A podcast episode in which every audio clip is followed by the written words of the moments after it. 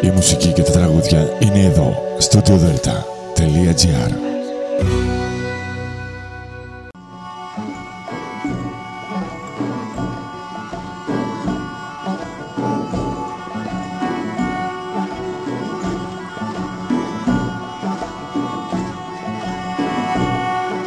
Καλή σας ημέρα, αγαπημένοι μου ακροατές, φίλοι και φίλες. Είναι η εκπομπή Μύθοι και Πολιτισμοί με τη Γεωργία Αγγελή.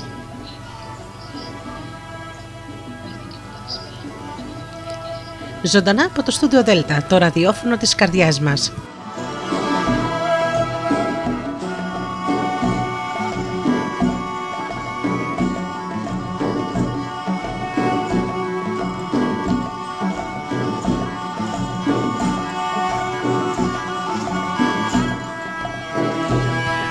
Αγαπημένοι μου ακροατές, και πάλι σήμερα μαζί εδώ στο Studio Delta με παραμύθια.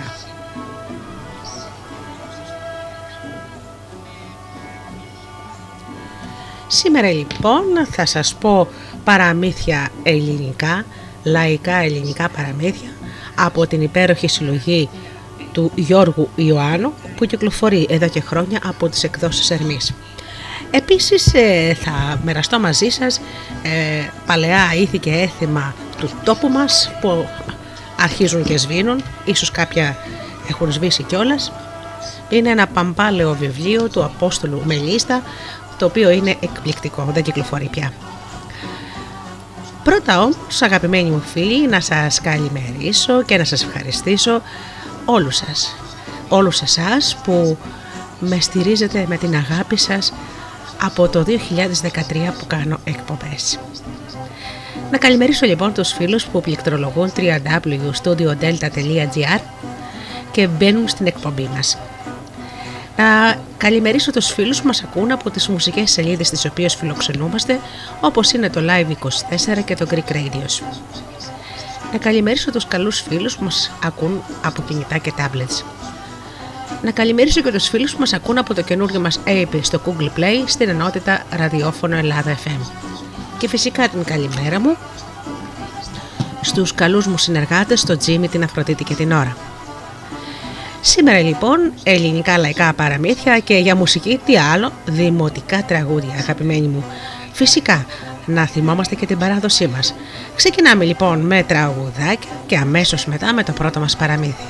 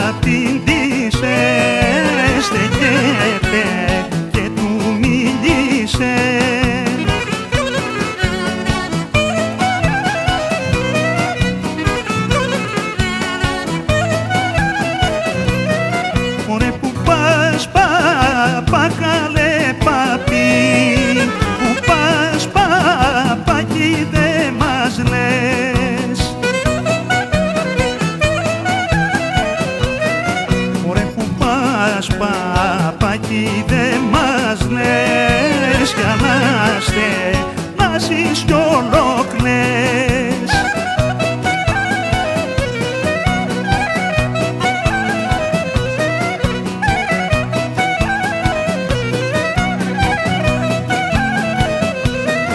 Ωραία πάω στα οκαλεπατή, πάω στα όριστα βουνά.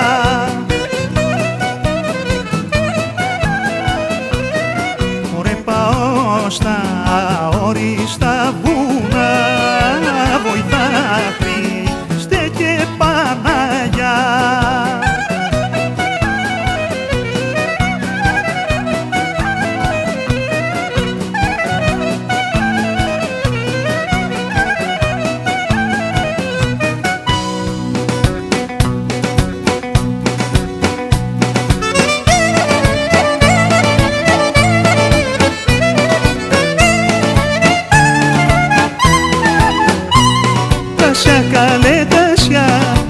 Στην εκκλησιά να ανάψεις δυο λαμπάδες και τέσσερα κυριά, να ανάψεις δυο λαμπάδες και τέσσερα κυριά, αχ και τέσσερα κυριά.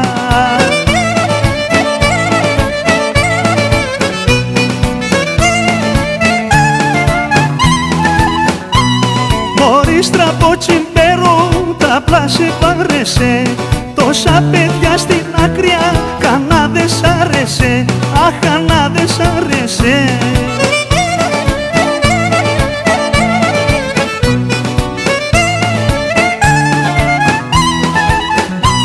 Τσιντο καλέ τσιντο, φουστάνι σου κοντό και πίσω σου ζαρώνει, καρδιές που βαλαντώνει, καρδιές που βαλαντώνει.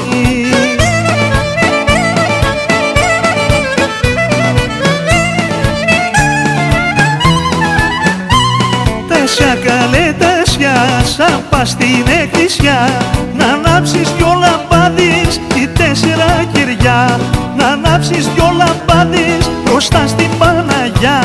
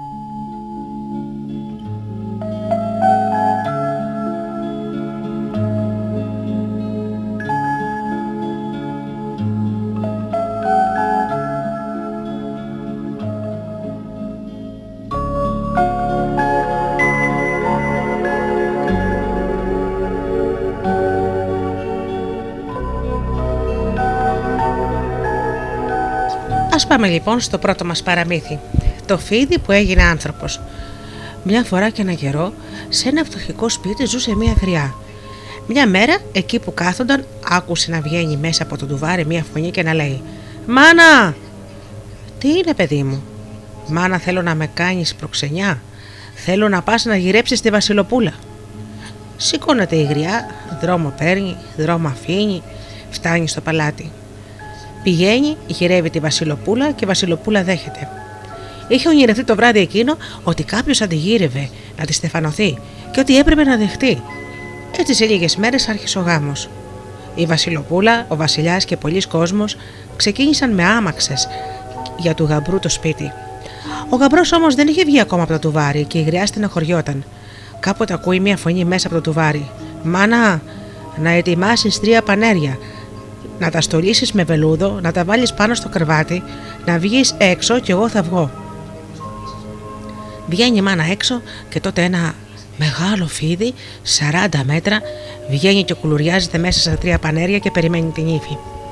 Η βασιλοπούλα ήρθε και το είδε, αλλά δεν λύγησε. Όλος ο κόσμος έλεγε «Τι κρίμα, μια τέτοια ωραία βασιλοπούλα σαν το φεγγάρι να πάρει ένα παρδαλό φίδι». Παρ' όλα αυτά όμως στεφανώθηκαν, πήγαν στην εκκλησιά, Βάζουν τα πανέρια πάνω στο τραπέζι, σηκώνει το φίδι το κεφάλι και τα στεφανώνει ο παπάς. Ο βασιλιάς, όπως και τα άλλα παιδιά του, έτσι και στη βασιλοπούλα, έκανε στο παλάτι γλέντι που βάσταξε βδομάδες. Το πρώτο βράδυ, για μια στιγμή, έμενε μονάχο του το φίδι. Και η βασιλοπούλα τότε με μιας γύρισε και είδε ότι το φίδι έγινε ένα όμορφο παλικάρι, ένα όμορφο βασιλόπουλο που έλαπε σαν τον ήλιο. Και είπα στη βασιλοπούλα: «Εγώ ήμουν ένα βασιλόπουλο και μια κακιά μάγισσα με έκανε φίδι.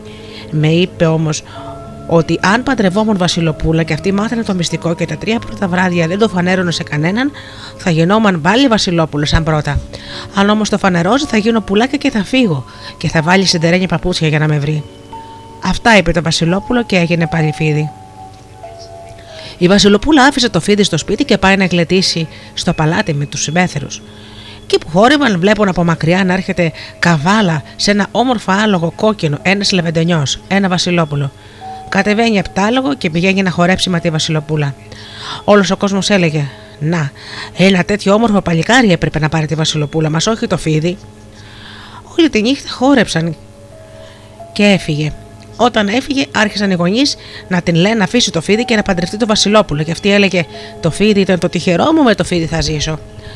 Τη δεύτερη βραδιά πάλι το ίδιο. Ήρθε το βασιλόπουλο, χόρεψαν και έφυγε. Πάλι οι γονείς της κρινά είπαν. Την τρίτη βραδιά ήρθε το βασιλόπουλο και έφυγε. Όταν έφυγε, άρχισαν πάλι οι γονείς της να την ελέγχουν και να την ελέγχουν. Τότε αυτή δεν το κράτησε μυστικό και το είπε. Ξεκίνησαν όλοι χαρούμενοι να πάνε να δουν το βασιλόπουλο. Και πήγαν. Αλλά το φίδι είχε κάνει φτερά. Είχε πετάξει. Αχ, στενοχώρια κακό, αλλά δεν μπορούσαν να κάνουν τίποτα. Βάζει τότε σιδερένια παπούτσια η βασιλοπούλα και πηγαίνει να βρει το βασιλόπουλο. Γυρνούσε μέρες και νύχτες, νύχτες και μέρες, πεινασμένη, διψασμένη, χωρίς να κλείσει μάτι. Τέλος έφτασε σε ένα ποτάμι και εκεί έκατσε να κοιμηθεί. Και στον ύπνο της είδε ένα όνειρο. Ονειρευόταν πως ήταν στο παλάτι και έτρωγε. Ξυπνάει και βλέπει μπροστά της ένα πλαστό ψωμί. Σηκώθηκε με λαχτάρα να πάει να το πάρει, αλλά όσο πήγαινε να το πάρει, τόσο αυτό έφευγε. Και έφευγε και έφευγε, πήγαινε και αυτή από κοντά να το φτάσει, ώσπου έφτασαν μπροστά σε ένα παλάτι. Αφήνει το ψωμί, ανεβαίνει το πρώτο σκαλί να μπει μέσα, αλλά γυρνάει η σκάλα και τη χτυπάει μια στο κεφάλι. Παραπονιέται η βασιλοπούλα και η σκάλα τη λέει ότι έπρεπε να ρωτήσει πρώτα και ύστερα να περάσει. Λέει λοιπόν η βασιλοπούλα: «Σκάλα, καλή μου σκάλα, μ' αφήνεις να ανεβώ?» Την αφήνει η σκάλα και τότε σε αυτή ανεβαίνει. Πάει να περάσει την πόρτα, μα η πόρτα γυρνάει και τη δίνει μια στο κεφάλι. Παραπονιέται πάλι η βασιλοπούλα και η πόρτα τη λέει ότι έπρεπε να ρωτήσει και να περάσει. Τότε λέει η βασιλοπούλα: «Πόρτα μου, καλή πόρτα, μ' αφήνεις να περάσω?» «Να περάσεις», της λέει η πόρτα, και τότε περνάει.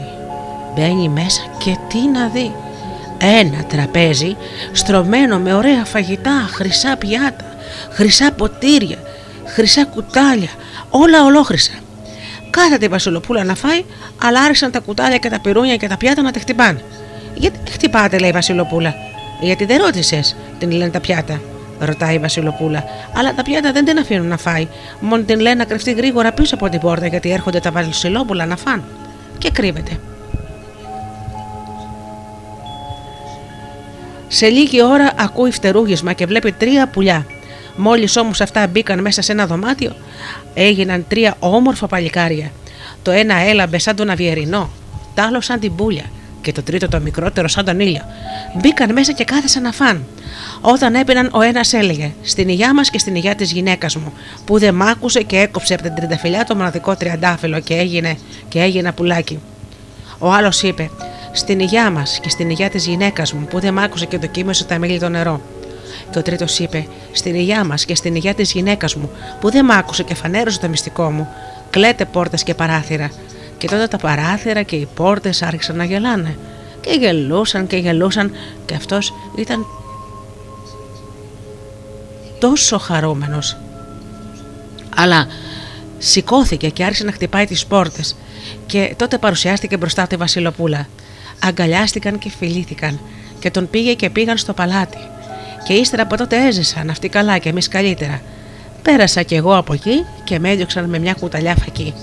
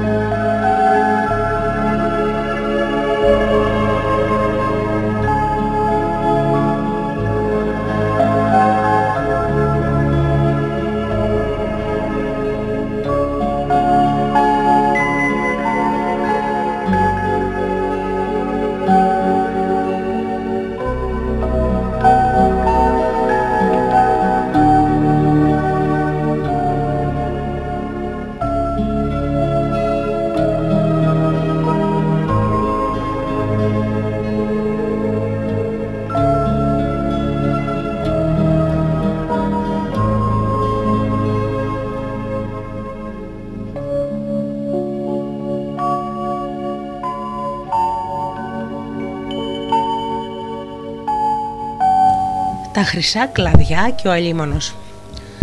Ήταν μια φορά και έναν καιρό μια φουρνάρισα και είχε ένα παιδί. Σαν απόμεινε χήρα και φτωχή, είτε το φούρνο πήγαινε στο βουνό, μάζευε κλαδιά, τα έφερνε στο χωριό, άναβε το φούρνο, έψανε της μιανή στα ψωμιά, της άλλη στο φαΐ, έπαιρνε τα λεπτά και ζούσανε και εκείνη και το παιδί της. Μια μέρα σηκώνεται να πάει στο βουνό. Αρχίζει το παιδί τα κλάματα. Θέλω να έρθω κι εγώ! Θέλω να έρθω κι εγώ! Η μάνα δεν ήθελε να το πάρει. Του λέει: Δεν σε παίρνω να μην έρθεις, γιατί δεν έχει νερό. Θα διψάσεις και δεν θα έχεις να πιείς. Όχι, λέει το παιδί, δεν θα διψάσω. Και αν διψάσω, δεν θα γυρέψω νερό. Θα σε αφήσω να κάνεις τη δουλειά σου. Και θα πιω νερό, θα γυρίσουμε στο χωριό μονάχα. Έλα, πάρε με να με δεις. Το πήρε πια το παιδί και φύγανε. Σα φτάσανε στο βουνό, το παιδί έτρεξε, έπαιξε, κουράστηκε. Κάθισε να φάει δύο ελιές και λίγο ψωμάκι που του δώσε η μάνα του. Σαν έφαγε, δίψασε. Δεν είπε τίποτα της μάνας του, σηκώθηκε, άρχισε να κοιτά, μη βρει πουθενά νερό. Και εκεί βλέπει λίγο πιο κάτω από την άλλη μεριά του βουνού ένα πύργο, η πόρτα ανοιχτή, ένα ωραίο περιβόλι και ανάμεσα στα δέντρα και στα λουλούδια ένα περιβόλι και ένα ποταμάκι. Και έτρεχε. Πάει στη μάνα του ολοχαρά και λέει: Να, μάνα, να που βρήκα να πιω νερό, μέσα σε εκείνο τον πύργο, εγώ πάω να δω. Η μάνα του αρχίζει τα κλάματα, του έλεγε να μην πάει. Ο πύργος ήταν στοιχειωμένος. Όσοι μπαίνανε να πιούν νερό, έκλεινε η πόρτα και χανότανε. Κανείς δεν ξαναγύριζε. Το παρακαλούσε πια πλά... το παιδί, του έλεγε να φύγουνε, να γυρίσουν στο χωριό.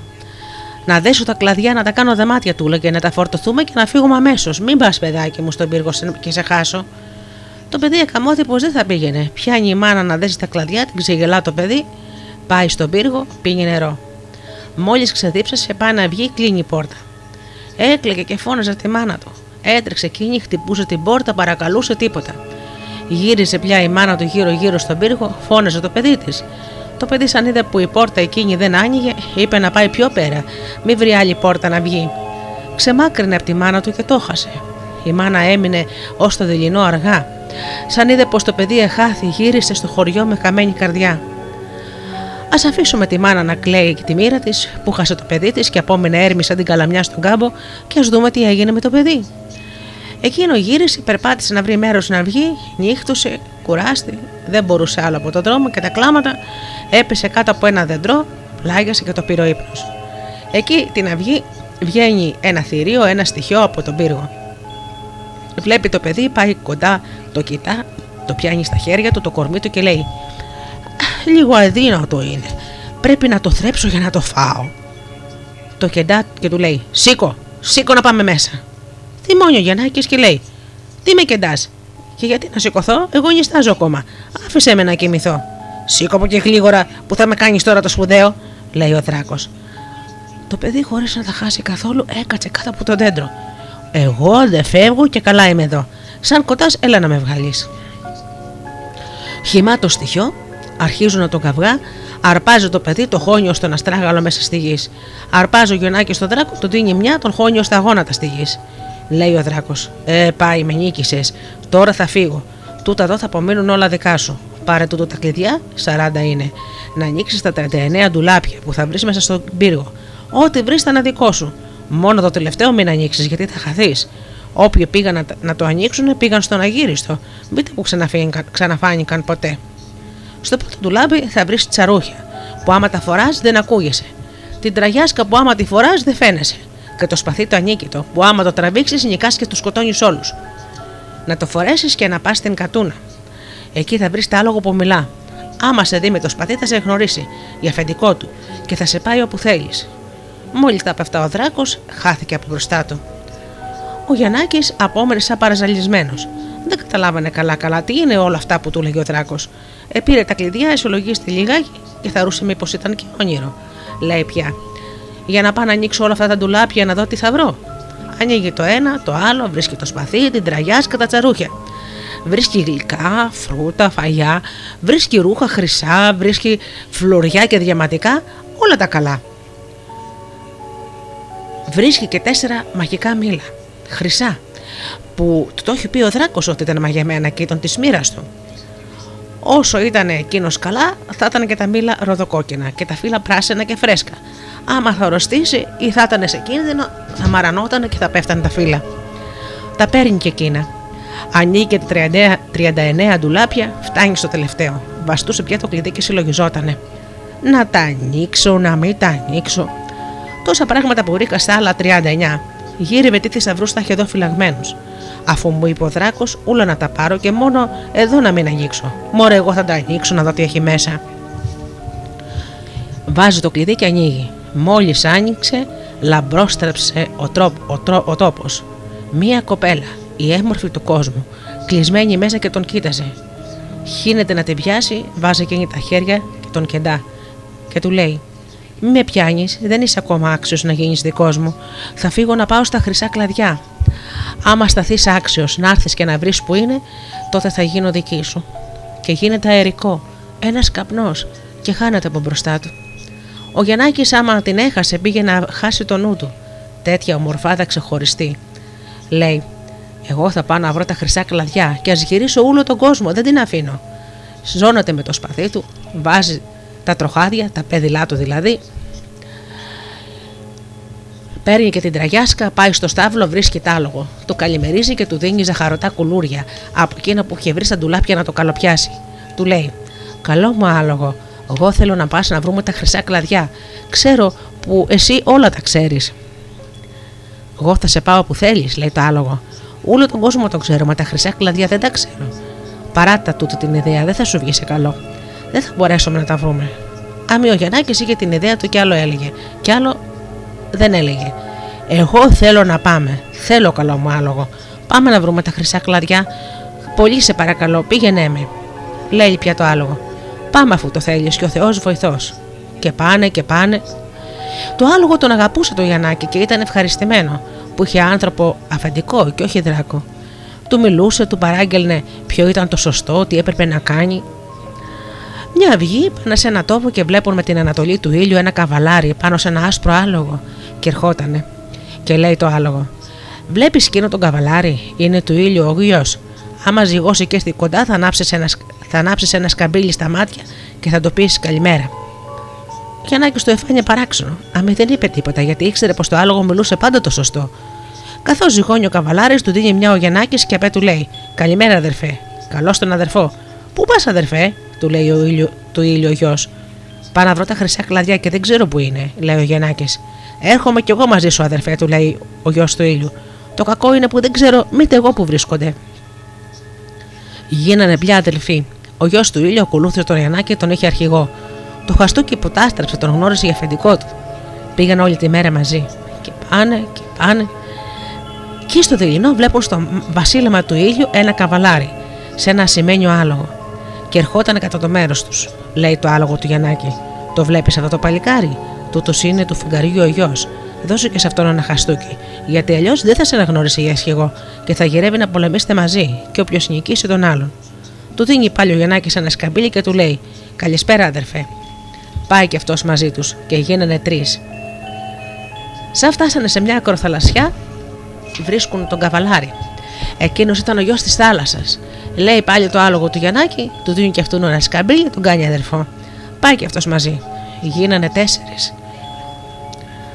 Ο Γιαννάκης ήταν αρχηγός τους. Γύριζαν πια από τόπο σε τόπο να βρουν πού είναι τα χρυσά κλαδιά. Αμοί όπου και αν πήγαιναν και αναρώτησαν, και αναρώτησαν, κανείς δεν ήξερε να τους πει. Ο καιρός περνούσε και ο Γιαννάκης εκλατιζότανε που είχε και τα τρία παλικάρια να γυρίσουν μαζί και να τυραννιούνται. Μια μέρα φτάνουν σε μια πολιτεία. Ακούν έναν τελάλι και διαλαλούσε: «Όποιος περάσει με το άλογο τούτο το χάντακα, πηδάει καρσί απέναντι και να ξαναγυρίσει πίσω, θα πάρει τη βασιλοπούλα για γυναίκα».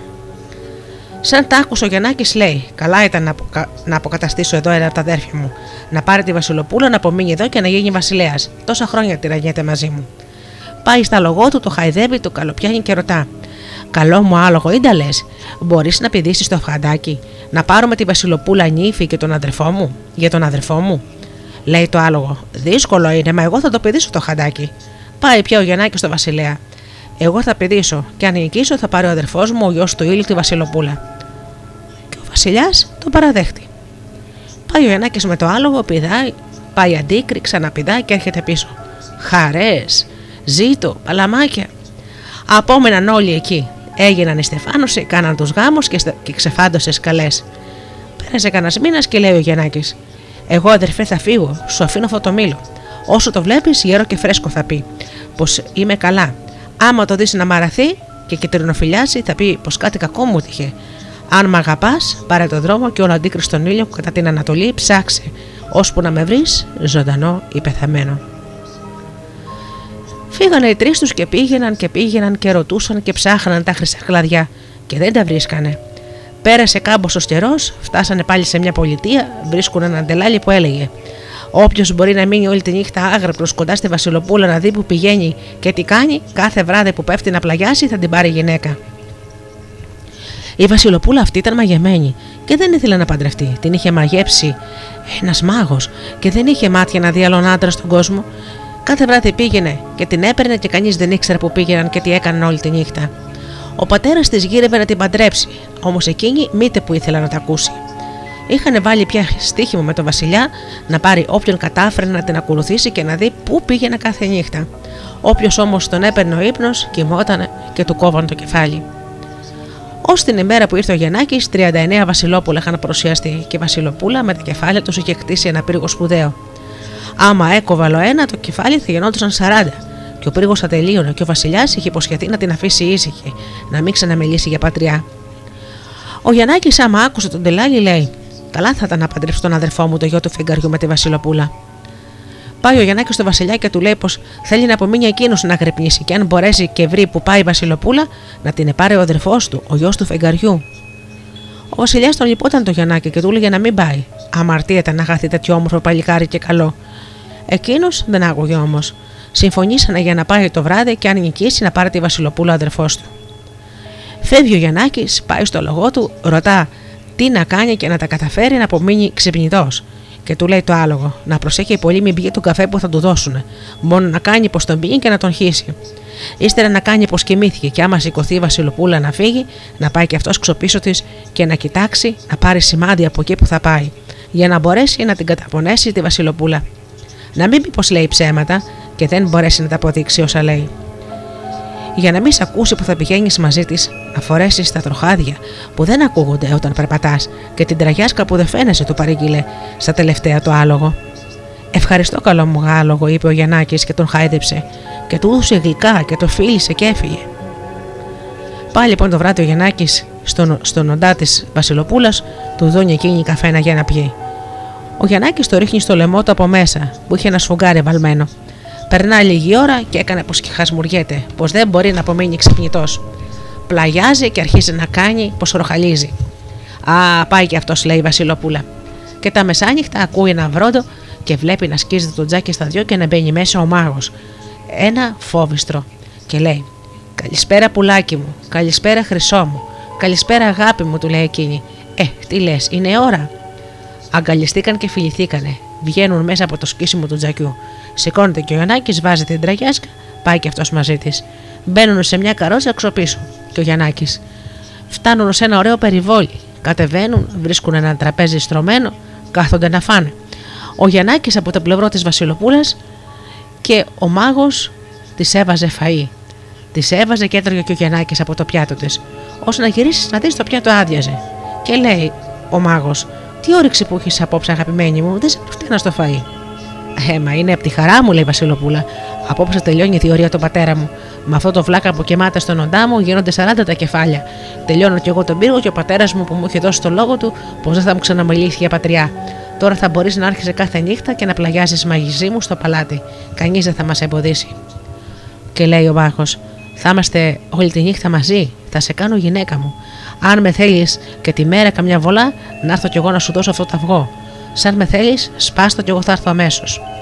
Η Βασιλοπούλα παίρνει το αυγό, το βάζει στην τσέπη της, χάιδεψε τον μάγο και του λέει: Ό,τι θέλεις, εγώ θα σου κάνω το χατήρι και στη φωτιά να πέσω, αν μου το πεις. Πάνω στα χάδια και στα καμώματα, σκύβει ο Γιαννάκης, παίρνει το αυγό μέσα από την τσέπη, το χώνει στον κόρφο του και δεν το ένιωσαν. Κοντά τα ξεμερώματα σηκώθηκαν, πήγανε πάλι στην άμαξα. Γύρισαν στο παλάτι, μπήκαν στο τζάκι, στον οντά, περνά ο Γιαννάκης μπροστά, πάει πλαγιάζει, βγάζει την τραγιάσκα και κάνα που κοιμότανε. Η Βασιλοπούλα έπεσε, πλάγιασε και κοιμήθηκε και ο Γιαννάκης ως την αυγή. Έρχεται το πρωί ο βασιλιάς, ξεκλειδώνει και βρίσκει την καθηγατέρα του ότι είχε ξυπνήσει. Και του λέει: Έλα, πατέρα, πάρ τον και αυτόν. Σηκώστε τον να πάει να του κόψω το κεφάλι, να το πάρω να τελειώσω τον πύργο μου. Κέρδισε το στοίχημα. Ο βασιλιάς, ξεκλατισμένος, σκουντάει το γεννάκι να ξυπνήσει. Ανοίγει ο γεννάκι στα μάτια του, βλέπει τον βασιλιά με τους στρατιώτες γύρω του. Σηκώνεται πάνω και λέει: Να με συμπεθάς, βασιλιά μου, όλη τη νύχτα γύριζα με τη θυγατέρα σου. Κουράστηκα και με πήρε ο ύπνος. Τι είναι αυτά που λες, λέει η Βασιλοπούλα. Εσύ έπεσες ξερός, δεν ξύπνησες τη νύχτα, μην τάδες τον ιερό σου. Και αρχίζει ο Γιαννάκης και τα λέει όλα στον Βασιλιά. Πως σκίστηκε το τζάκι, για το μάγο, για όλα. Η Βασιλοπούλα τα αρνιότανε. Λέει ο Γιαννάκης για το περιβόλι, για το τραπέζι, και η Βασιλοπούλα έτρεπε από το κακό της. Που τα είχε ειδωμένα ο Γιαννάκης και εκείνη δεν τον είχε δει. Ξακολουθούσε πια να αρνιέται, και για να αποδείξω πως όλο αυτό ήταν αλήθεια, λέει ο Γιαννάκης: Πάρε του το ταυγό, Βασιλιά μου, και σπάστο. Και θα δεις που θα έρθει ο μάγος εδώ να τον δεις και ο ίδιος να τον πιστέψεις. Η Βασιλοπούλα, καθώς άκουγε για το αυγό, ψάχνει την τσέπη της, δεν το βρίσκει και πέφτει ξερή. Παίρνει το αυγό ο βασιλιάς, το σπάζει και παρουσιάζεται ένας μεγάλος μάγος. Όλοι σαν τον είδαν, κόπηκε το αίμα τους. Εκείνος από τη λαχτάρα του, καθώς βλέπει τη Βασιλοπούλα λιγωμένη, τρέχει κοντά της, την αγκαλιάζει. Προλαβαίνει ο Γιαννάκης, τραβά το σπαθί του, του δίνει μια και του κόβει το κεφάλι.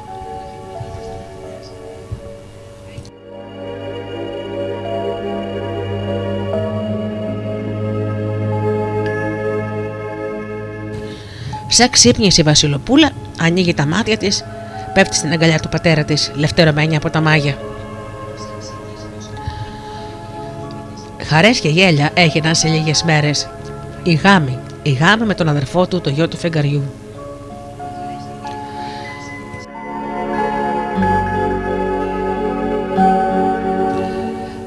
Τραγούδια, χοροί, μουσικές και γλέντια. Πέρασε λοιπόν κανένας μήνας, σηκώθηκε ο Γιαννάκης με το, με το γιο της θάλασσας, πήρε το σπαθί, το αλογό του και τα πράγματά του όλα. Αποχαιρέτησε τον βασιλιά, αποχαιρέτησε τον αδερφό του με τη γυναίκα του, τους αφήνει και αυτού ένα μαγεμένο, μαγεμένο μήλο και του λέει ότι αν μαραθεί να περιμένει και τον άλλον αδερφό, το γιο του ήλιου, να κινήσουν μαζί να έρθουν να τον ευρούνε. Τον φιλεί, τον αποχαιρετά και φεύγει. Πήγαιναν και πήγαιναν οι δυο τους μοναχοί. Γύρισαν από εδώ, γύρισαν από εκεί. Φτάνουν σε ένα βασίλειο που η Βασιλοπούλα δεν ήθελε να μιλήσει και ο βασιλιάς είχε βγάλει τελάλι. Όποιος καταφέρει να κάνει τη Βασιλοπούλα να μιλήσει, να την πάρει η γυναίκα του, αλλιώς θα σκοτώνεται. Ρωτά πάλι ο Γιαννάκης στο λογό του: Πώς να κάνω καλό μου άλογο να καταφέρω τη Βασιλοπούλα να μιλήσει, να την παντρέψω με τον αδερφό μου, να ησυχάσει και αυτός, να μην τυραννιέται μαζί μας? Τούτο είναι το πιο δύσκολο, λέει το άλογο. Μόνο έναν τρόπο μπορείς να σκεφτείς. Να πεις του βασιλιά να σου κάνει ένα καθρέφτη διπλό, να κρύψεις μέσα το γιο της θάλασσας, και άμα δεις πως δεν καταφέρνεις τη Βασιλοπούλα να μιλήσει κατά τα ξημερώματα, να μιλήσεις στο καθρέφτη και να του πεις: Καθρέφτη, καθρεφτάκι μου, αφού δεν σου μιλάει η Βασιλοπούλα, δεν μου μιλάς εσύ να με παρηγορήσεις, που είναι τελευταία μου νυχτιά, να, να μου πεις καμιά ιστορία να ξεχάσω τον πόνο μου? Και τότε να αρχίσει να σου μιλά ο γιος της θάλασσας μέσα από τον καθρέφτη και ίσως μπει η Βασιλοπούλα σε περιέργεια να μιλήσει κι αυτή, να ρωτήσει, να μάθει πώς γίνεται και μιλάει ο καθρέφτης.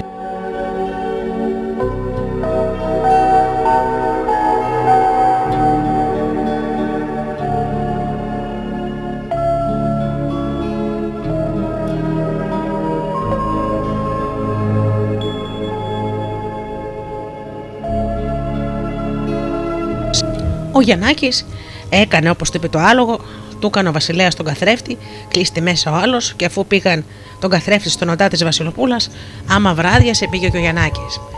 Άρχισε να τη μιλά ο Γιαννάκης, να την παρακαλά, να τη κάνει αστεία, η Βασιλοπούλα μιλιά, λες και δεν ήταν εκεί. Κοντά την αυγή, σαν είδε που άδικα πήγαιναν όλα τα λόγια του, γυρίζει ο Γιαννάκης και λέει του καθρέφτη: Καλέ μου καθρέφτη, αφού εδώ οι άνθρωποι είναι τόσο σκληροί και δεν με λυπούνται, Τόσος, τόσο νέος που θα πεθάνω και δεν μου λένε μια λέξη, μίλησε αμουσί το άψυχο να με συντροφέψεις. Πετιέται ο γιος της θάλασσας και λέει μέσα από τον καθρέφτη: Και τι θέλεις να σου πω εγώ?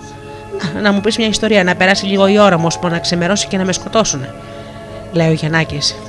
Ο καθρέφτης απαντά: Και με τα χαράς να σου πω. Ήταν μια φορά και έναν καιρό ένας φτωχός άνθρωπος και είχε ένα μονάκριβο παιδί. Φτώχεια και δουλειά καθόλου. Απελπίστηκε και λέει της γυναίκας του: Θα πάρω το παιδί να το πάω στην πολιτεία να μάθει μια τέχνη, να μην πεινάει σαν μεγαλώσει. Πήρε το παιδί, οι λεπτά δεν είχαν και νήσαν να πάνε με τα πόδια. Στο δρόμο εκεί, στα Λόρθο Πουρί, κουράστηκαν και κάθισαν να φάνε κάτι και να ξεκουραστούν. Ο πατέρας, εγκλατισμένος όπως ήταν, που θα άφηνε το παιδί του σε ξένα χέρια, αναστένεξε και είπε: «Αλίμονο και τρισαλίμονο». Και καθώς το λέει, βλέπει τη θάλασσα να φουσκώνει και έρχεται κατά πάνω του ένα κύμα ψηλό σαν βουνό, και φοβήθηκε και ήθελε να φύγει. Όσο να το καλοσκεφτεί, σκίζεται το κύμα και από τη μέση βγαίνει ένα τελώνιο άγριο. «Τι με φώναξες και τι με θέλεις?» Ο καημένος ο πατέρας φοβήθηκε και λέει: «Εγώ, αφεντικό, δεν σου μίλησα. Αναστέναξα και είπα: Όχα, αλίμονο και τρισαλίμονο. Και για την κακή μου τύχη και τη φτώχεια μου που θα στερηθώ το παιδί μου, που θα πάει να τα αφήσω μοναχός σε ξένα χέρια να μάθει τέχνη». Και λέει το τελώνιο: «Μιας και με φώναξες, βάστα κι εγώ θα σε βοηθήσω. Θα πάρω το παιδί σου μαζί μου να του μάθω μια τέχνη. Σε δύο χρόνια να έρθεις εδώ στην ίδια θέση να με φωνάξεις και να πάρεις το παιδί». Παίρνει το παιδί μαζί του, τραβά μία και δυο, πάει κάτω από τη θάλασσα στο παλάτι του. Εκεί είχε, εκεί είχε και άλλα παιδιά που τα είχε αρπάξει από καιρό μαρμαρωμένα από τη μέση και κάτω. Έβαλε πια το παιδί να υπηρετεί τα άλλα, του είπε τι, τι είχε να κάνει και του είπε να προσέξει μόνο να μην ανοίξει ένα, καμά, μια κάμαρα που είχε στη γωνιά, ιδίως να μην αγγίξει τα βιβλία που ήταν εκεί, γιατί θα πάθει μεγάλο κακό.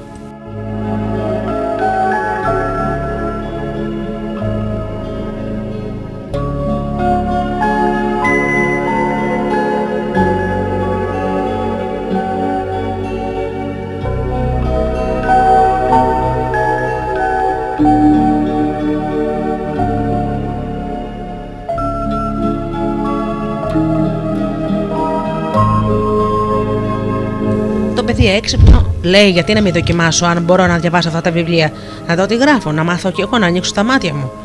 Άρχισε πια να διαβάζει τα βιβλία, που ήταν όλα μαγικά, και ο αλίμονος του είχε πει να μην τα αγγίξει και να μην μάθει την τέχνη, να μην του την πάρει.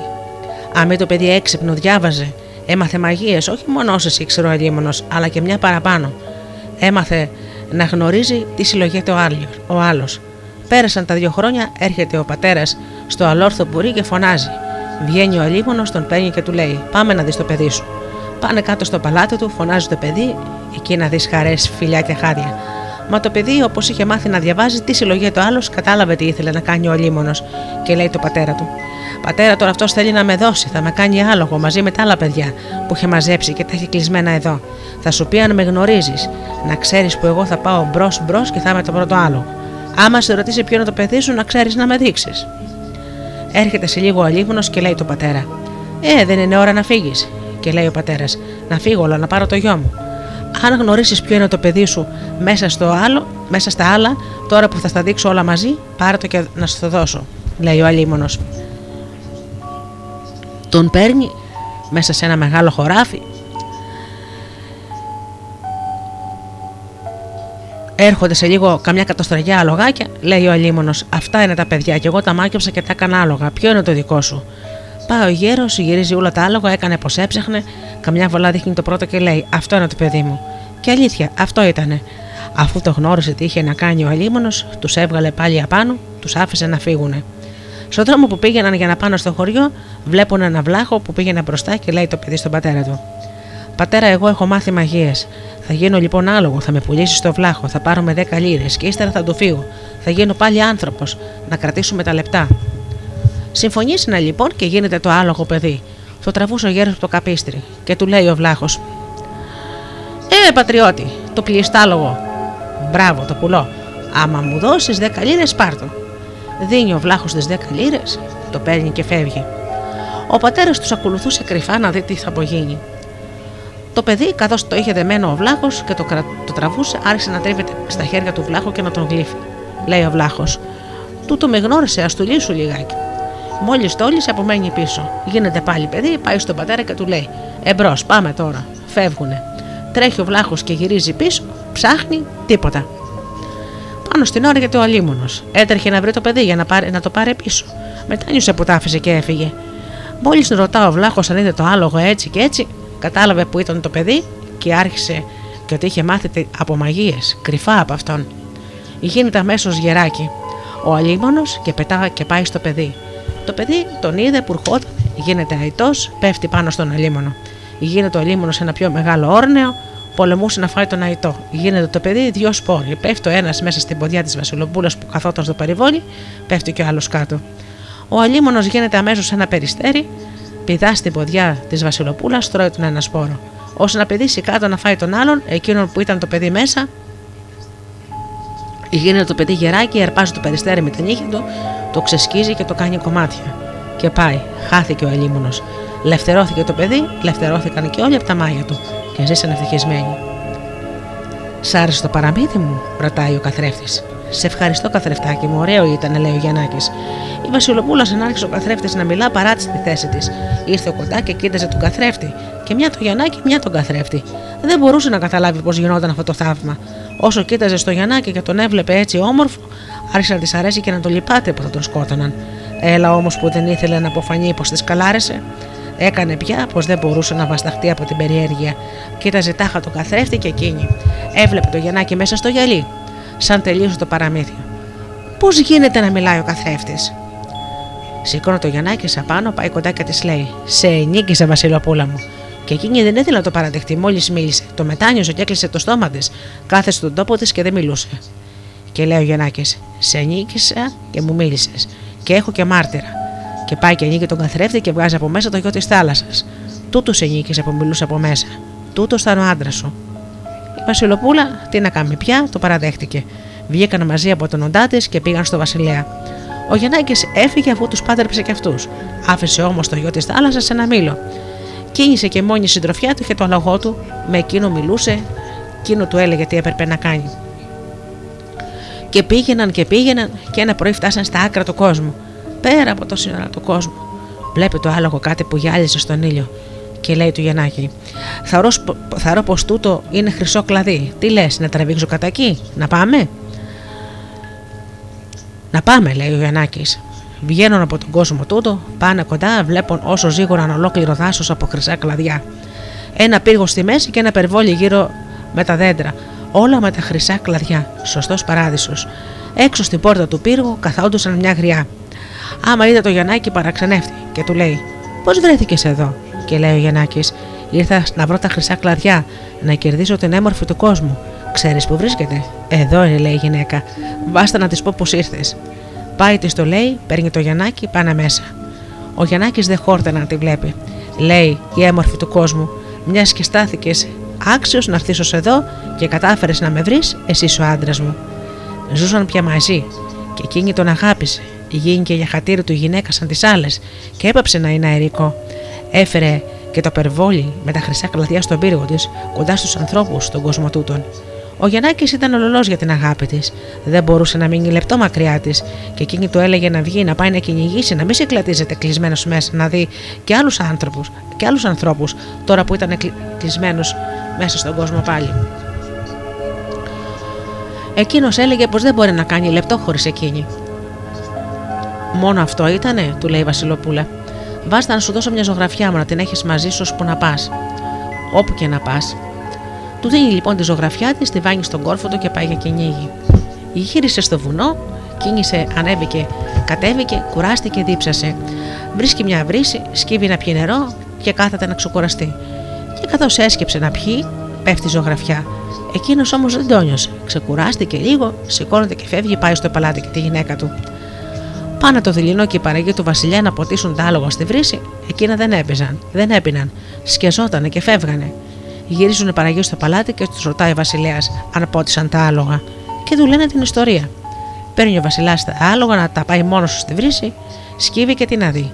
Τι είχε το νερό, βρίσκει τη ζωγραφιά.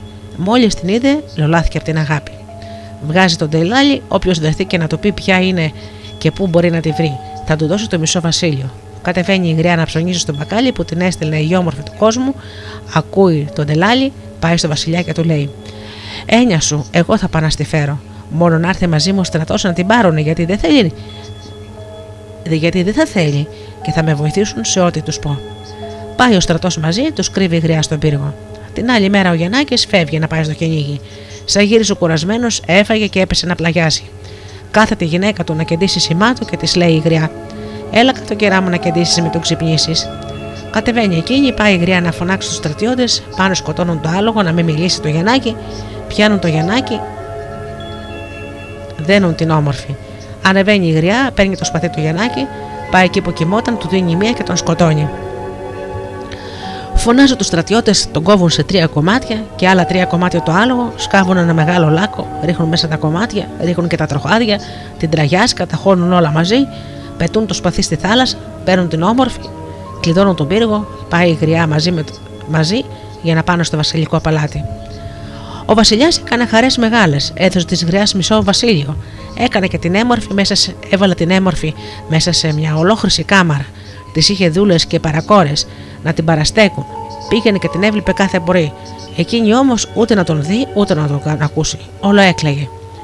Ας αφήσουμε λοιπόν τη Βασιλοπούλα και ας πάμε στους τρεις αδερφούς του Γιαννάκη. Εκείνοι ζούσαν ευτυχισμένοι με τις γυναίκες τους στα βασιλιά τους. Ένα πρωί ξυπνά ο γιος του ήλιου και πάει να δει το μήλο που το άφησε ο Γιαννάκης, να μάθει τι κάνει ο αδερφός του, και βλέπει το μήλο μαραμένο και τα φύλλα του κίτρινα και ξερά. Πάει στη γυναίκα του και λέει: «Ο αδερφός μου ο Γιαννάκης κάτι κακό έπαθε.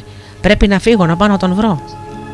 Καβαλικεύει λοιπόν το αλογό του, φεύγει, πάει, βρίσκει τους άλλους δύο αδερφούς, φεύγουν και πάνε και πάνε και ρωτούσαν. Κανείς δεν ήξερε να τους πει που ήταν ο Γιαννάκης. Λέει λοιπόν ο γιος του ήλιου: «Βάστε να ρωτήσουμε τον πατέρα μου». Ρωτούν τον ήλιο και τους λέει: «Θα πάτε στο τάδε μέρος, θα βρείτε τον πύργο, θα σκάψει και θα τον βρείτε». Πάνε, σκάβουν, βρίσκουν τον Γιαννάκη και το άλογο, σμίγουν τις σάρκες. Αμπί όμως δεν είχαν το αθάνατο νερό. Ξαναρωτών τον ήλιο και λέει εκείνος: «Τη μέρα όλη που γυρίζω δεν το έχω δει πουθενά. Να ρωτήσω το φεγγάρι μήπως το είδε αυτός στη νύχτα». Πάει ο γιος του φεγγαριού, ρωτά το φεγγάρι και λέει το φεγγάρι: «Εγώ ξέρω που είναι, πίσω από εκείνο το βουνό που ανοιγοκλεί.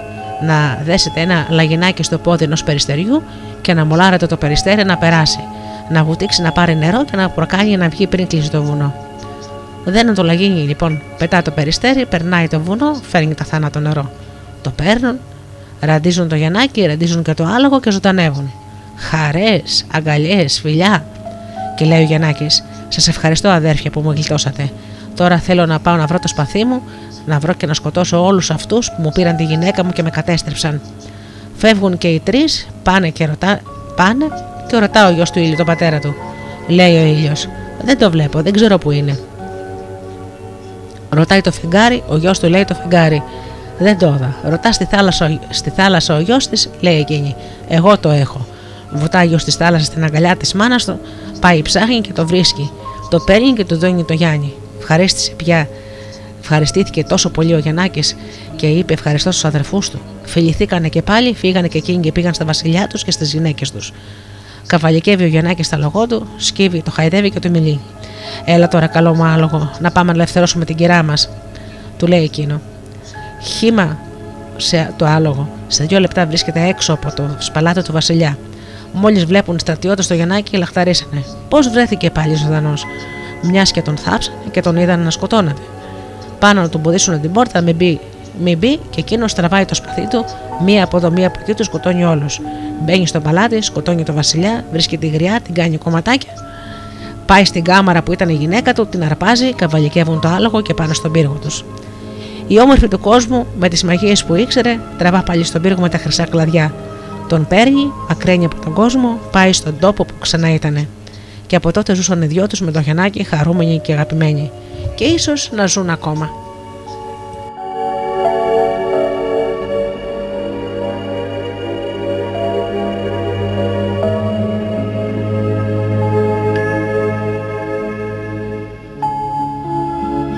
Thank you.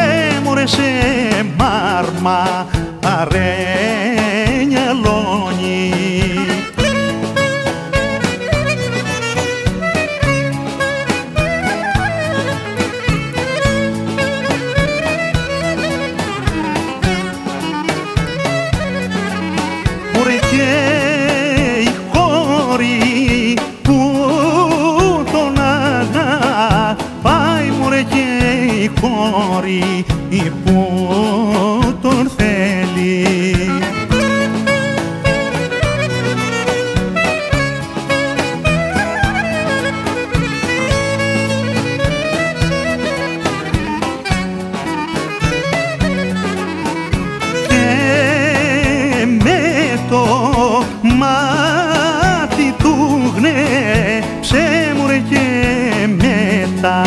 Αχίλ του λέει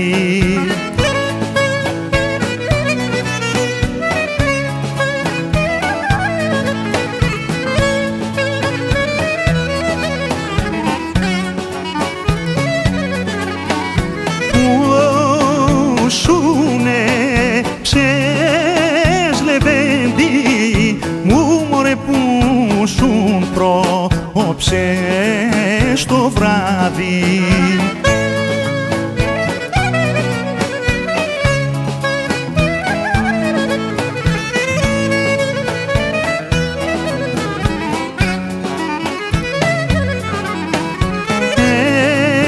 Έψεσαι μόν στη μάνα μου μωρέ πρόψες την αδερφή μου.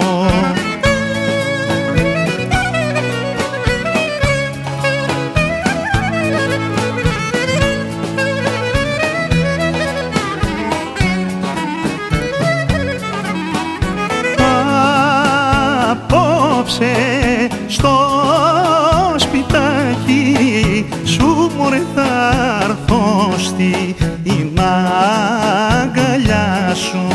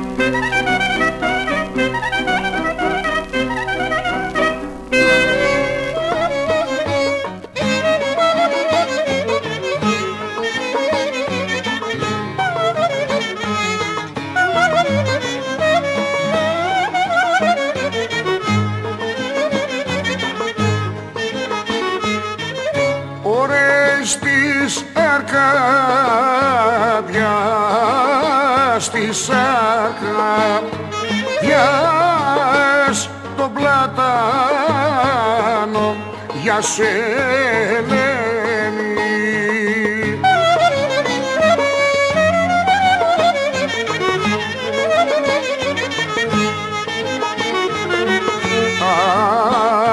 Αμάν, αμάν Ελένη, πολλοί ήταν μαζεμένοι.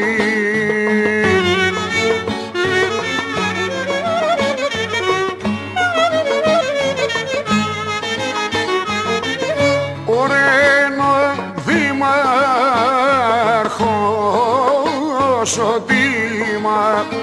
αρχός ανέκρινε την Ελένη.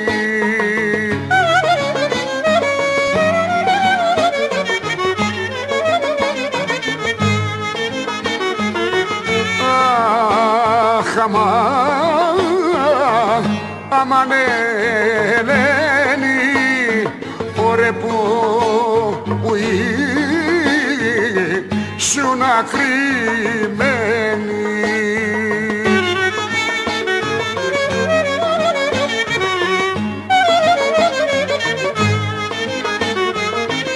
Ωραίν Ελένη, τι αχ Ελένη, τι του έκανες αμάν Ελένη.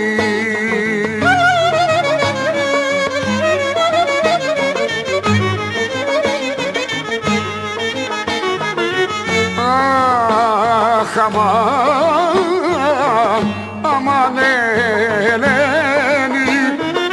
ζάχαρο ζυμωμένη.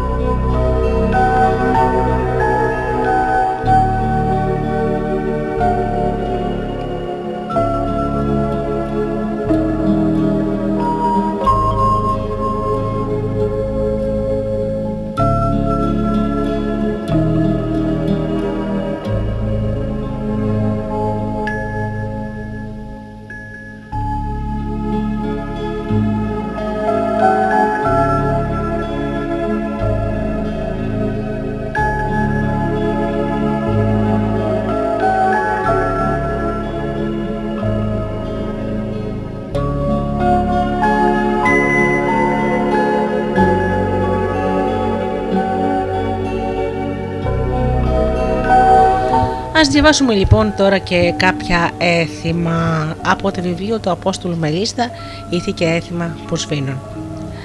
Τα γεννητούρια. Μεγάλο γεγονός για το σπιτικό τα γεννητούρια. Έφτανε η στιγμή της ολοκλήρωσης του γάμου. Η ευχή για καλούς απογόνους έπιανε. Ήταν το γεγονός που πλημμύριζε με χαρά την ψυχή και δημιουργούσε τον ερεθισμό που στα χείλη του ανώνυμου λαϊκού λιράρι ξεπρόβαινε σαν ρυθμός και ποίημα, σαν τραγούδι και μελωδία, σαν ύμνος και προσευχή. Με τέτοια λιανοτράγουδα γινόταν το καλωσόρισμα στη ζωή, με άλλα το νανούρισμα, με άλλα τα στεφανώματα, με άλλα το ξεκίνημα. Χάραζε καινούρια ζωή και με αυτήν θα υπήρχε η συνέχειά της. Έπρεπε να δοθεί βοήθεια και προστασία. πού επιστήμη και γιατροί, καταφυγή στα εξετάσματα, στις συνήθειες, στα έθιμα. Η πείρα της πρακτικής μαμής είχε τον πρωτολόγο. «Μάνα, έμα ανασύχω και άναψε τη φωτιά. Τη διαμαντούλα την έπιασαν οι πόνοι», είπε σιγά σιγά ο Νάσος. Στο Καρανικολέικο άρχισε η ασυνήθιστη κίνηση. Οι λάμπες άναψαν, η φωτιά φούντουσε, η ετοιμόγινη διαμαντούλα μεταφέρθηκε κοντά στο τζάκι για περισσότερη ζεστασιά και θαλπορή. «Σώπα, κορούλα μου, σώπα, καλή μου», ακουγόταν όλο γλύκα οι κουβέντες της πεθεράς της, και το χάδι της απλωνόταν απαλό-απαλό στο κεφάλι και στο σώμα της. «Καλή ξελευτεριά, κορούλα μας», το είπε και το ξανάπε. Η διαμαντούλα, καλοκαμωμένη γυναίκα, συγκρατιόταν όσο μπορούσε, μα η πόνη την έκανα πολλές φορές να ξεφωνίζει. «Λίστα όλα και τις πλεξούντος ακόμα, να είναι το σώμα σου ελεύθερο», συμπλήρωσε η μάνα της που έφτασε αμέσως. Ο Νάσος πήγαινε ερχότανε και παράστηκε στη γυναίκα του. Ο γεροκαρανικόλας, γερός και κοτσονάτος ακόμα, ετοιμάστηκε γρήγορα, πλησίασε στοργικά τα νυφούλα του, τη χάιδεψε στο μέτωπο και είπε: «Άιντε, ωραίο νυφόπλο, να μας κάμισε ένα μπέδαρο με τσιμουμουστάκι τσιγυλωτό», και άρχισε να ψιλοστρίπει το δικό του. Βλέπετε, περίμενε το πρώτο το εγγονό, να πάρει το όνομά του, να συνεχιστεί το Καρανικολέικο. «Καλή ξελευτεριά, παιδί μου. Πήγαινε να σου να φωνάξει τη Θιαρίνα τη μαμή και τη Θιαλένη τη γειτόνισσα να βοηθήσουν», λέει η μάνα του. «Όχι, εγώ θα πάω», τη διέκοψε ο Καρανικόλας. «Αυτός θα, κοσ... θα καθίσει κοντά στη γυναίκα του». Το είπε και χάθηκε στο, αχνοφόγκο... στο αχνόφεγγο πρωινό για να φέρει τις γυναίκες. Οι δύο γυναίκες έφτασαν αμέσως. Η Θιαρίνα, μπαίνοντας στην πόρτα, άφησε να συρθεί η ζώνη της. Ήταν το γούρι. Έτσι να σύρει το μωρό και να βγει εύκολα. Ακόμα μπούκωσε το στόμα της με νερό και τ' άφησε να τρέξει στην τρεχιλιά της επίτοκης ανάμεσα στα στήθια της. «Όπως τρέχει το νερό, έτσι να κατεβεί και να βγει το παιδί», είπε και ύστερα καλημέρισε. Καλημέρασε και ευχήθηκε. Κατόπιν άρχισε το, ξε... το ξέτασμα. Την κοίταξε από εδώ, την γύρισε από εκεί, την ψηλάφισε παντού και αποφάνθηκε. «Καλά, θα πάμε και σύντομα», είπε. Πρόθυμα και πρόσχαρα έφτασε η Θιαλένη. Η καημένη άφησε τη δουλειά της και ήλθε. Είχε να τσαπίσει κάποιες λακούλες με τα μεγαλύτερα παιδιά της να σπείρει σιτάρι. «Άσε τη δουλειά, ούτε τα παιδιά να θα πάνε», λέει προστακτικά ο, γεροκο... ο γεροκαρανικόλας. «Θα πάει ο Νάσος με το ζευγάρι αργότερα να τα αργώσει όλα», συμπλήρωσε. Σαν περνούσε η ώρα και οι πόνοι δυνάμωναν, η Θιαρίνα άρχισε τη βοήθεια. Πόσα ήξερε και πόσο βοηθούσε η καημένη. «Έχω ξυγενήσει καν και καν», συνήθισε να λέει. Ήταν πρακτική, μα τέλεια μαμή. Πολλές φορές τη φώναζαν και σε διπλανά χωριά. Και ναι, δεν ήταν και λίγες οι φορές που βρέθηκε σε δύσκολες περιπτώσεις. Σε αυτές τις περιπτώσεις φώναζαν τον γιατρό να το πάρει με τις κουτάλες, έλεγαν. Πού τότε με ευτήρια και με ευτήρες. Όσες γεννούσαν εύκολα, οι γεννησάρες και που τις αποκαλούσαν καλώς καμωμένα. Όσες όμως δυσκολευόταν ολόκληρες μέρες και παιδευόντουσαν και ούρλιαζαν από τους πόνους, μέχρι και τον παπά φώναζαν να τους κάνει διάβαση. Πόσες και πόσες δεν πέρασαν στην αιωνιότητα τις στιγμές εκείνες. «Χάθηκε στη γέννα», έλεγαν οι γεροντότεροι με κάποιο παράπονο. «Πάει από επιλόχιο πυρετό», ακούστηκε από άλλους. Το βέβαιο είναι ότι πολλές γυναίκες πλήρωναν με τη ζωή τους προκειμένου να φέρουν στον κόσμο καινούργια ζωή. Στην περίπτωση αυτή στάθηκαν όλοι τυχεροί. Η διαμαντούλα, παρά τη λιγεράδα της, αποδείχθηκε η γεννησάρα. Με τη βοήθεια της μαμής ελευθερώθηκε γρήγορα. Γέννησε ένα πραγματικό πέδαρο. Η Θιαρίνα περιποιήθηκε τη λεκόνα. «Μωρέ, τώρα που ελευθερώθηκες, θα σε φτιάξω εγώ», σε γονομούρισε.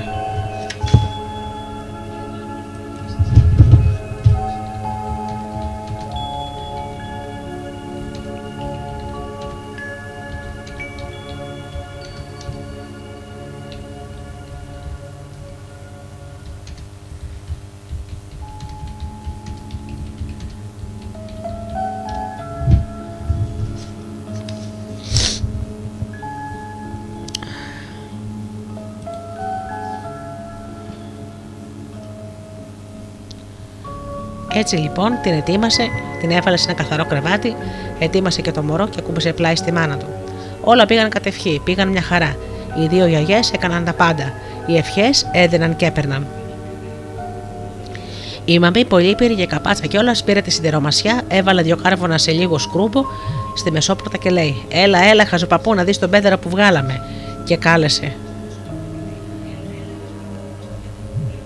τους παππού, τον παππού να μπει μέσα στο δωμάτιο.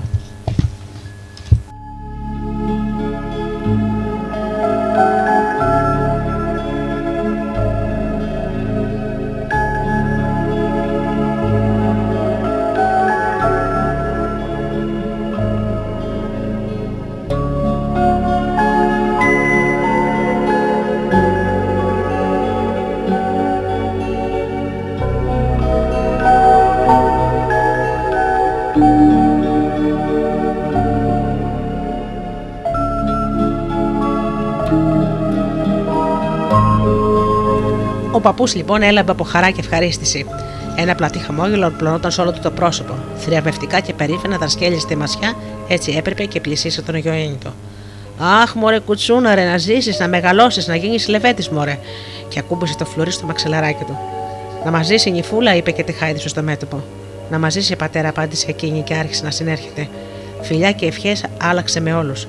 Πάρε, μωρέ, λεβεντόχρια, να σε, και να σε καλά, λέει στη μαμή και της έριξε στο πουγγί της. Τα ίδια έκανε και η θιά στη θιαλένη. Ήταν πλημμυρισμένος από ευτυχία. Η Δημούτσινη ξεκραμάστηκε και άστραψε. Ο νέος Καρανικόλας γεννήθηκε. Οι συμπεθέρες ετοίμασαν τα σύνεργα. Ο Τέτσερης πήγε στη φωτιά, το λάδι τσιτσίριξ, το αλεύρι ρίχτηκε μέσα και ο χαλβάς ετοιμάστηκε γρήγορα. Ήταν το πρώτο γλυκό να γιορτάσει κάποιος το γεγονός του ερχομού της καινούργιας ζωής. Να καθίσεις και να καθίσεις τις τρεις μέρες μέσα, συμβούλευσαν την Λεχώνα η μαμή και η θιαλένη. Το τριήμερο έπρεπε να φυλαχτεί πολύ για πάσα προφύλαξη και η συντρομασιά με το σκρούμπο να μην λείπει, συμπλήρωσαν. Πρέπει να την προφυλάξετε από κανένα άντεσμα, να μην σιδερωθεί κανείς, να μην αρρωστήσει δηλαδή, για να μην πιάσει λεχό κανένας επιλόχιος πυρετός.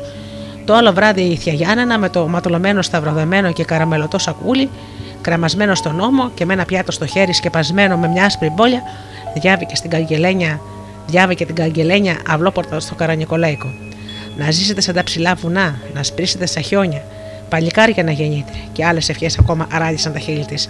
Έφερε το πρώτο κανίσκι, τα πρώτα δώρα στη Λεχώνα, στο νεογέννητο. Ένα μικρό ταψάκι καθάρικο ψωμί, ένα κατσαρολάκι χλωρόπιτα, λίγα αγριόχορτα και το πιάτο με τις τηγανίτες. Να τρώει, να τρώει και χορταρικά πολλά φέρουν γάλα, είπε συμβουλευτικά.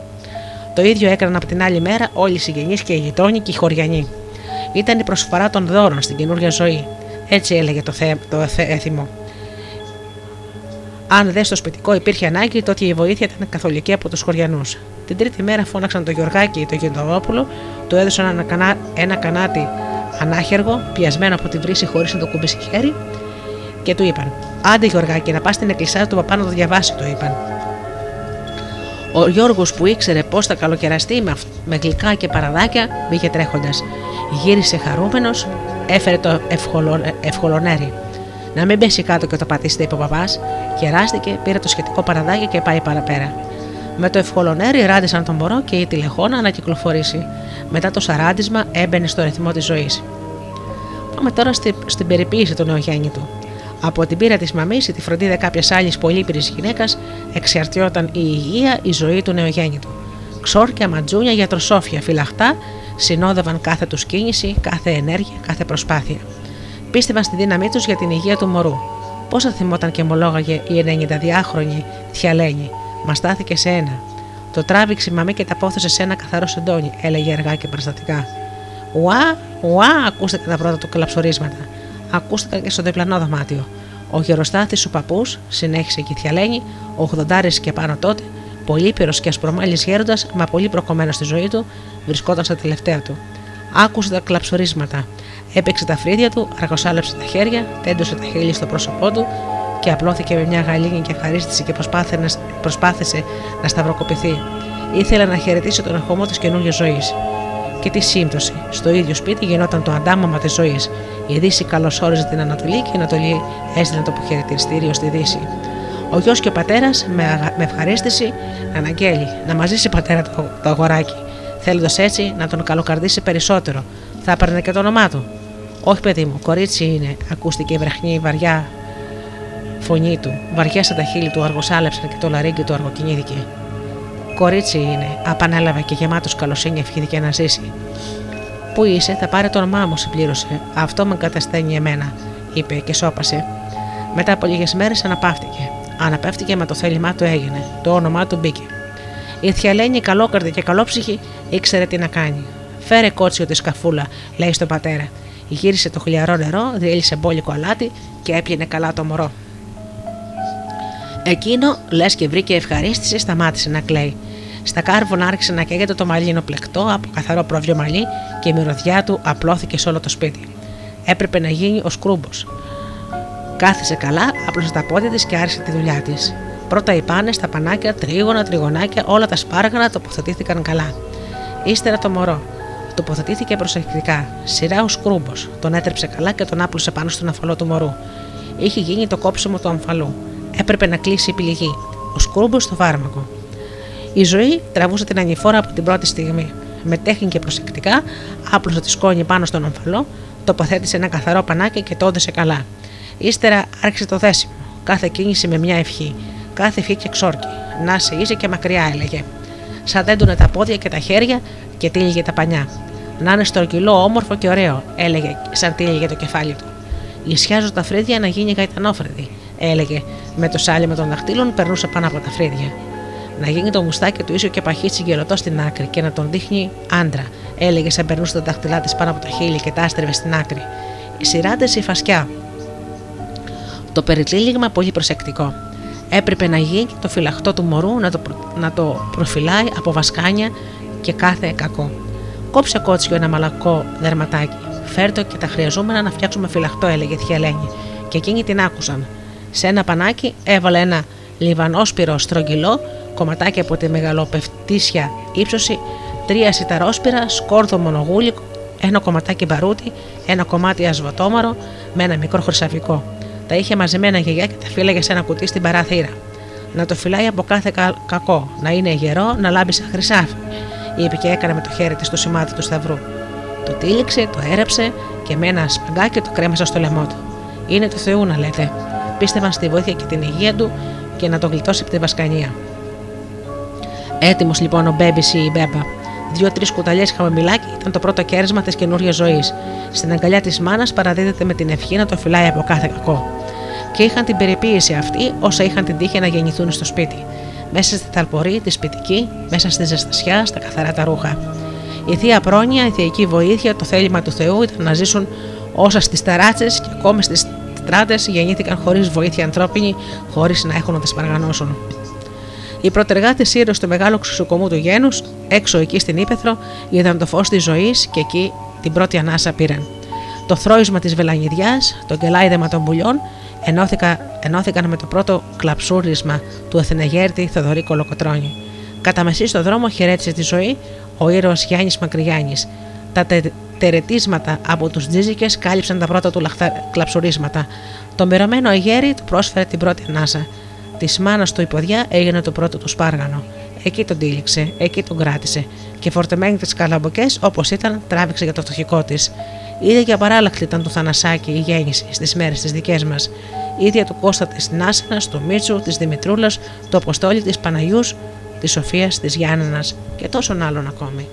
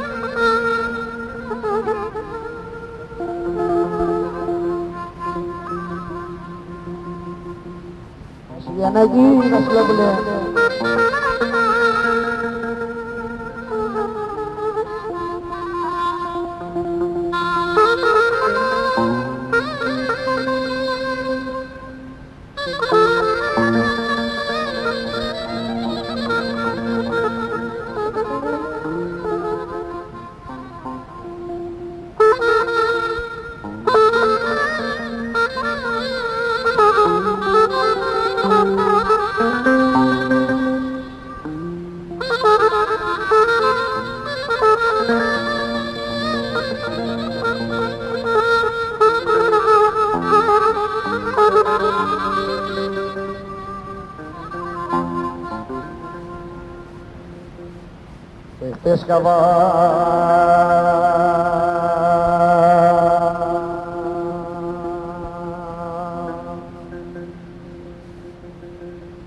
καβαλαδιά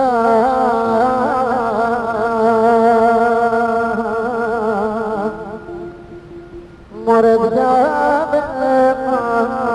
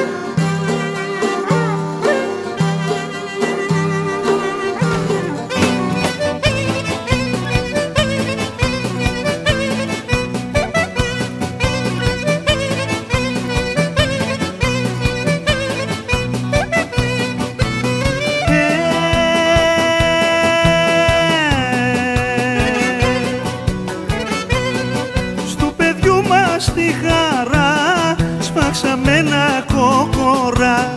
Στου παιδιού μας τη χαρά, σπάξαμε ένα κόκορα. Και έφαγε όλη η Σαμσούντα, και έφαγε όλη η Σαμσούντα. Χόρτασε εκεί τραπεζούντα, έχει νεχεί, έχει νεχεί. Το σαλβάρι τρύπαν έχει, έχει νεχεί, έχει νεχεί. Το σαλβάρι τρύπαν έχει.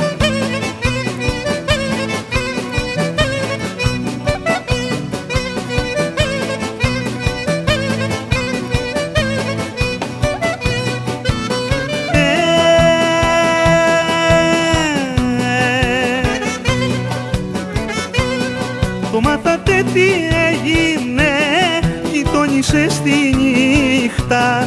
Το μάθατε τι έγινε, γειτόνισε στη νύχτα.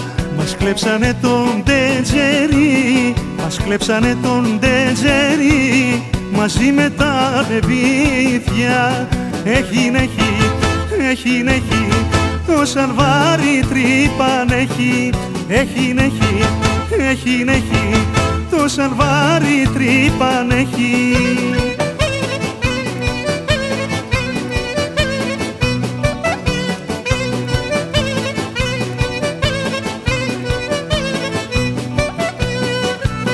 Ε,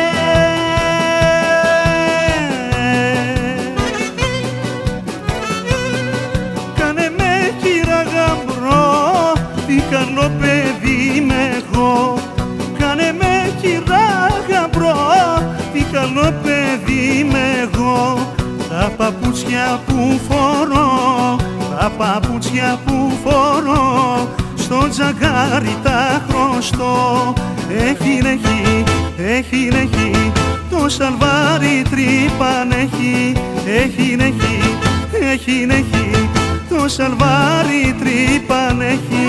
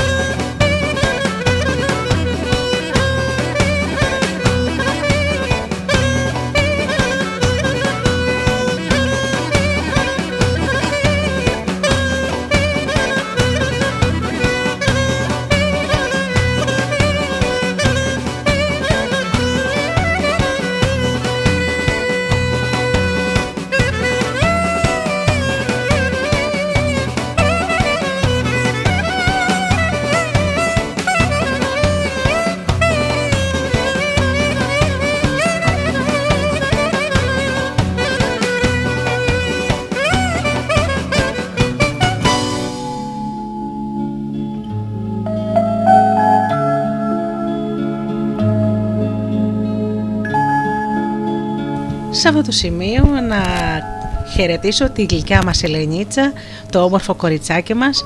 Ελενίτσα μου, να έχεις τις ευλογίες της Παναγίας στη ζωή σου. Κατερίνα μου, να τη χαίρεσαι. Η φίλη μου η Κατερίνα λοιπόν, μαζί με την Ελενίτσα που ακούνε την εκπομπή, τις καλημερίζω και τους υπόσχομαι ότι τα Σάββατα θα ακούν πολύ πολύ ωραία παραμύθια, όχι μόνο από την Ελλάδα αλλά και από όλο τον κόσμο. Πάμε λοιπόν να διαβάσουμε το επόμενο, τα τρία αδέλφια και οι μοίρες.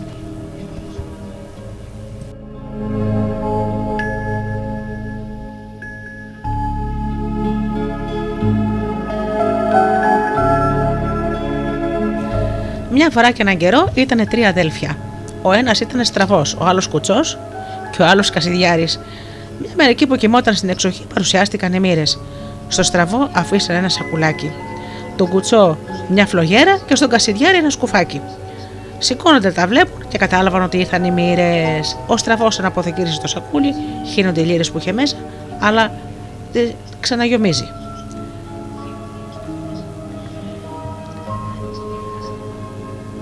Χαρούμενα φωνάζει τα αδέρφια του, βάζει στο σκουφάκι ο κασιδιάρης και χάνεται. Φωνάζουν τα αδέρφια, τίποτα. είχε γίνει πουλάκι και χάθηκε. Μόλις ξανάβγαλε, ξανάβγαλε το σκουφί, γίνει και άνθρωπος. Παίρνει ο κουτσός στη φλογέρα, λαλάει και μαζεύονται οι διάολοι. Μόλις τους είδε, κατατρόμαξε. Αυτοί και, και αυτοί και θα έρθουν. Τον είπαν ότι αν τους ξαναγυρέψει να φωνάξει με τη φλογέρα του. Και οι τρεις κατάλαβαν ότι με αυτά θα κάνουν την τύχη τους. Ο στραβός, αδειάζοντας, γεμίζοντας το σακούλι, γιόμισε ένα πηγάδι λίρες. Έφτιαξαν ένα καινούριο σπίτι, γιατρεύτηκαν όλοι και καθόντουσαν και οι τρεις αγαπημένοι. Μια μέρα λοιπόν ο Κασιδιάρης έβαλε το σκουφάκι και πέταξε στο παραθύρι που στεκόταν η Βασιλοπούλα. Μόλις η Βασιλοπούλα είδε ένα τέτοιο όμορφο πουλάκι, θέλησε να το πιάσει. Αυτό όμως έφευγε και μετά πολλά το πλήσε, το έβαλε μέσα στο κλουβί. Το βράδυ όμως γινόταν άνθρωπος και κατέβαινε και την πείραζε. Μια και δυο. Ύστερα φανερώθηκε. Αυτή τότε του άρπαξε το σκουφάκι και τον έδιωξε από το παλάτι. Αυτός στενοχωρημένος πήγε στα αδέρφια του. Μη στενοχωριέσαι, του λένε. Έχουμε κι άλλο πράγμα να εκδικηθούμε τη Βασιλοπούλα. Ο βασιλιάς έβγαλε μια διαταγή: όποιος θα γεμίσει τη Βασιλοπούλα από πάνω μέχρι κάτω με λίρες θα την πάρει για γυναίκα. Πήγε μια φορά ο στραβός. Άρχισε να τη γεμίζει με λίρες μέχρι το λαιμό. Ύστερα δεν έφτανε. Γύριψε μια σκάλα, δεν τον έδωσαν. Το χάσε στο στοίχημα, του έλεγαν. Βρε αμάν, βρε ζαμάν, τίποτα. Εκείνη την ώρα αρπάζει η Βασιλοπούλα το σοκούλι από τα χέρια και τον έβγαλαν με τις κλωτσιές έξω. Πήγε και αυτός στενοχωρημένος στα αδέρφια του. Αυτοί τον παρηγόρησαν. Έχουμε και τη φλογέρα, θα δεις τι θα τους κάνουμε. Πάει λοιπόν ο κουτσός στο παλάτι και λέει: ή θα μου δώσετε το σκουφάκι και το σακούλι, ή θα φωνάξω τους διαβόλοι. Καλά, θα στα δώσουμε, είπαν. Τον ρωτούν με τι τρόπο φωνάζουν τους διαβόλοι. Αυτός είπε με τη φλογέρα. Εκεί που στεκόταν την αρπάζει η Βασιλοπούλα και άρχισε να λαλάει. Ήρθαν οι διάβολοι και τη ρώτησαν τι γυρεύει, γιατί όποιος είχε τη φλογέρα, εκείνον θεωρούσαν αρχηγό. Και τους λέει η Βασιλοπούλα: να πάρετε αυτόν εδώ και ρίξτε τον κουτσό και να τον πετάξετε εκεί που δεν φτάνουν τα μάτια μου. Τον τραβάνε οι διάβολοι και τον ρίχνουν μακριά σε ένα πηγάδι. Το πηγάδι όμως ήταν άδειο και βγήκε. Γυρίζει από εδώ, γυρίζει από εκεί, δεν μπορούσε να βρει το δρόμο για να γυρίσει. Νηστικός τόσες μέρες δεν μπορούσε ούτε να περπατήσει. Βρίσκει λοιπόν κάτι σικές. Πηγαίνει και κόβει σίκα και τρώει από την άσπρη σικιά. Όσα σίκα όμως έβαγε, τόσα κέρατα έβγαλε. Πάει πιο πέρα, βρίσκει μια μαύρη σικιά. Θα φάω και από αυτά και ό,τι θέλει ας γίνει. Μόλις τρώει ένα σίκο, πέφτει το ένα κέρατο. Και τρώει και τρώει, ώσπου έπεσαν όλα. Χα, μα αυτά θα εκδικηθώ τη Βασιλοπούλα. Παίρνει λοιπόν κανένα δυο μαύρα και δυο άσπρα σίκα, από εδώ και από εκεί έφτασε στο χωριό του. Πάει στα αδέρφια του και τα διηγήθηκε όλα. Τι τράβηξε και τι σκέφτεται για να κάνει. Δέχτηκαν και τα αδέρφια του, πήγε από το παλάτι και φώναξε: σίκα καλά! Κατεβαίνει ο υπηρέτης και πήρε. Πάνω από το φαΐ έφυγαν τα σίκα. Βλέπω ο βασιλιάς τη Βασιλοπούλα και λέει: αχ, Βασιλοπούλα, πάνω στο κεφάλι σου έχεις ένα κέρατο. Και εσύ, του λέει η Βασιλοπούλα. Και καταστροχωρήθηκαν όλοι. Πήραν τις καλύτεροι γιατροί, αλλά όσο τα άκοβαν, τόσο μεγάλωναν. Πήγε και αυτός κάτω από το παλάτι και φώναζε: γιατρός καλός, γιατρός βασιλικός. Ε, ας τον πάρουμε και αυτόν να δούμε τι θα μας κάνει. Τον παίρνουν λοιπόν, παίρνει στο, πάει στο βασιλιά. Πρώτα τον κλείνει μέσα μια κάμαρη, του δίνει το μαύρο το σίκο, έπεσε το κέρατο. Καταχάρηκε ο βασιλιάς. Τώρα τη Βασιλοπούλα: βρε, δεν έχω άλλο. Βρε αμάν, βρε ζαμάν, θα της ρίξω το κέρατο αν μου δώσω το σκουφάκι, το σακούλι και τη φλογέρα. Θα της στεφανωθώ με το κέρατο και ύστερα. Ήθελε δεν ήθελε ο βασιλιάς, του στεφάνωσε. Και ύστερα τόραξε το κέρατο. Και ζήσαν αυτοί καλά και εμείς καλύτερα.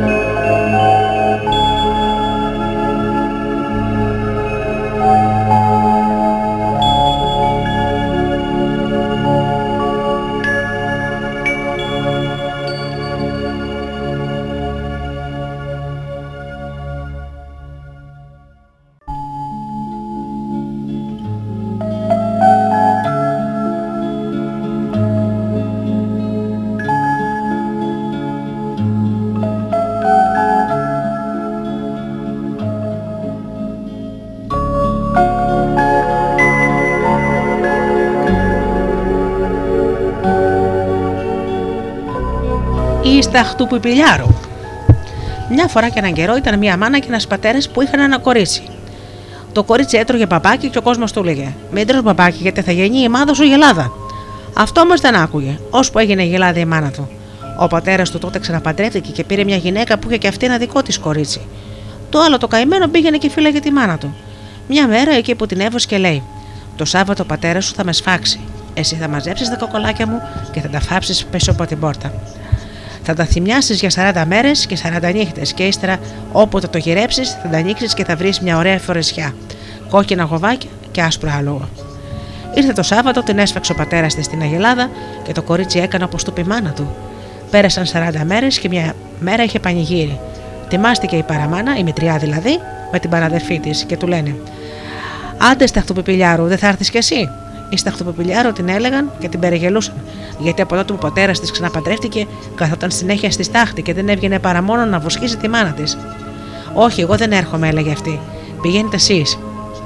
Μόλις έφυγαν, σηκώνα της σταχτοπιπηλιάρου, ανοίγει τα κόκαλα της μάνας της και βγαίνει η φορεσιά, τα γοβάκια και το άλογο. Βολεύεται, ανεβαίνει η καβάλα και πηγαίνει στην εκκλησιά. Σαν κόντευε να τελειώσει ο παπάς, τεινάζεται, πηγαίνει στο σπίτι, τα κρύβει και παίρνει στη γωνιά. Γύρισαν οι άλλες και λένε: Αν δεν ήρθες στην εκκλησιά να δεις μια ξένια αρχόντισσα, στολισμένη ωραία, πού να ξέραν ότι ήταν εκείνη. Ε, δεν πειράζει, έλεγε αυτή. Την άλλη Κυριακή τα ίδια. Πήγαν από κοντά η σταχτοπιπηλιάρου. Γύρισε πρωτού να τελειώσει η εκκλησιά και δεν πήρε χαμπάρι κανείς. Την τρίτη φορά που ξαναπήγε, άρχισε λιγάκι να πήγε. Και όταν βγήκε πέρασε από το πηγάδι να ποτίσει τ' άλογο. Βλέπει ξαφνικά το Βασιλόπουλο που ερχόταν από πέρα, δίνει μια στο άλογο και όπως έκανε να φύγει, την έπεσε το ένα πασομάκι της. Πάει στο παλάτι και έκατσε πάλι στη στάχτη. Το Βασιλόπουλο πέρασε να ποτίσει το άλογο του και δεν έπαινε νερό. Βρε τι έχει, βρε τι έχει, κατεβαίνει και βλέπει το πασομάκι που ήταν μέσα στο νερό και σχεζόταν το άλογο. Το παίρνει, το βλέπει καλά καλά και λέει: Βρε τι ωραία που είναι, όποια το φοράει αυτό θα την πάρω γυναίκα. Ξεκινάει και γυρνούσε από σπίτι σε σπίτι και όποια, όπου είχε κορίτσια, δοκίμαζε τα, στα ποδάρια του το πασουμάκι. Σε καμιά όμως δεν τέριαζε. Πέρασε από το σπίτι της σταχτοπιπηλιάρους. Η παραμάνα της είχε ακούσει πως γυρνούσε το Βασιλόπουλο και την είχε βάλει κάτω από μία κοφίνα. Μόλις πήγε το Βασιλόπουλο, έβγαλ, έβαλε το πασουμάκι η παραδερφή της. Να, ίσα ίσα έρχεται, τη λέει η μάνα. Μπα, λέει το Βασιλόπουλο, περισσεύει λιγάκι. Πηγαίνει το Βασιλόπουλο και κάθεται πάνω στην κοφίνα. Βγάζει σταχτοπιπηλιάρου μια βελόνα και τον τσουγκλάει από κάτω. Πετάγεται το Βασιλόπουλο. Πρόσεχε, γιατί έχουμε μια γλώσσα και κάτω, του λέει η μάνα. Για να τη δούμε τι σοή γλώσσα είναι αυτή, λέει το Βασιλόπουλο. Σηκώνει την κοφίνα και φανερώνεται μπροστά του η σταχτοπιπηλιάρου. Βρε τι ωραία κορίτσις είσαι εσύ. Για βάλε και το πασουμάκι, λέει το Βασιλόπουλο. Το φοράει, την ήρθε ίσα ίσα. Την πήρε το Βασιλόπουλο, γυναίκα, πέθανε ο πατέρας του και έγινε βασιλιάς. Και η σταχτοπιπηλιάρου βασίλισσα. Η παραμάνα της και η παραδερφή της ήταν να σκάσουν. Μια μέρα λοιπόν σηκώνεται η παραμάνα της και γίνεται γιούφτισσα. Παίρνει ένα καλάθι και πουλούσε καρούλια, βελόνες και τέτοια πράγματα. Είχε και μια βελόνα μαγειμένη. Περνούσε από το παλάτι απόξω και φώναζε: Έλα κύρα να αγοράσεις τι θέλεις. Πηγαίνει εκεί σταχτοπιπηλιάρου και όπως έσκυβε και κοιτάζει, την καρφώνει στο κεφάλι με τη μαγειμένη βελόνα. Μια φορά η βασίλισσα έγινε πουλάκι και πέταξε στον μπαχτσέ. Ο βασιλιάς δεν ήξερε τι να κάνει από τη στενοχώρια του, καθόταν με το παιδί του όλη τη μέρα. Μια μέρα ο Μπαχτσεβατζής, ο Κυπουρός δηλαδή, εκεί που πόντισε, ακούει ένα πουλάκι να τον φωνάζει: Μπαχτσεβατζή, Μπαχτσεβατζή, κοιμάτσα βασιλιάς, κοιμάται, κοιμάται το παιδί, κοιμάται. Γλυκά γλυκά να κοιμηθεί ο βασιλιάς και το παιδί γλυκύτερα. Και οι σκύλες που μάγεσαν στα γκάθια να κοιμούνται. Και αν δεν το πεις στο βασιλιά, το δέντρο στο που κάθομαι θα ξεραθεί, θα πέσει. Δεν το έλεγε στο βασιλιά και το, το δέντρο ξερενόταν. Κάνα δύο μέρες ύστερα τα ίδια. Μια μέρα το είπε στο βασιλιά και κατέβηκε αυτός στο μπαχτσέ. Ακούει το πουλάκι που έλεγε όλα αυτά και λέει: Πού είσαι κρυμμένο, καλό μου πουλάκι, κατέβε λίγο παρακάτω. Κατέβε και εκείνο ένα κλαδί παρακάτω. Και σιγά σιγά κατέβηκε από το ένα κλαδί στο άλλο και κάθισε στα γόνατα του βασιλιά. Και εκεί που το χάιδευε, βγαίνει μια βελόνα από το κεφαλάκι του και έγινε ξαφνικά η σταχτοπιπηλιάρου η βασίλισσα. Την αγκαλιάζει ο βασιλιάς και μόλις τον είπε πως η παραμάνα της ήταν γιούφτισσα, πηγαίνει, την αρπάζει, την έδισε σε δυο άλογα και αυτά την ξέσκησαν. Και ύστερα ησύχασε. Και έζησαν αυτοί καλά και εμείς καλύτερα. Άλλη μια από τις πολλές παραλλαγές της σταχτοπούτας. Ε, ενημερωτικά σας λέω πως οι σταχτοπούτες ανά τον κόσμο είναι περίπου, είναι πάνω από πέντε χιλιάδες. Εμείς στην Ελλάδα έχουμε τουλάχιστον πεντακόσιες παραλλαγές της σταχτοπούτας.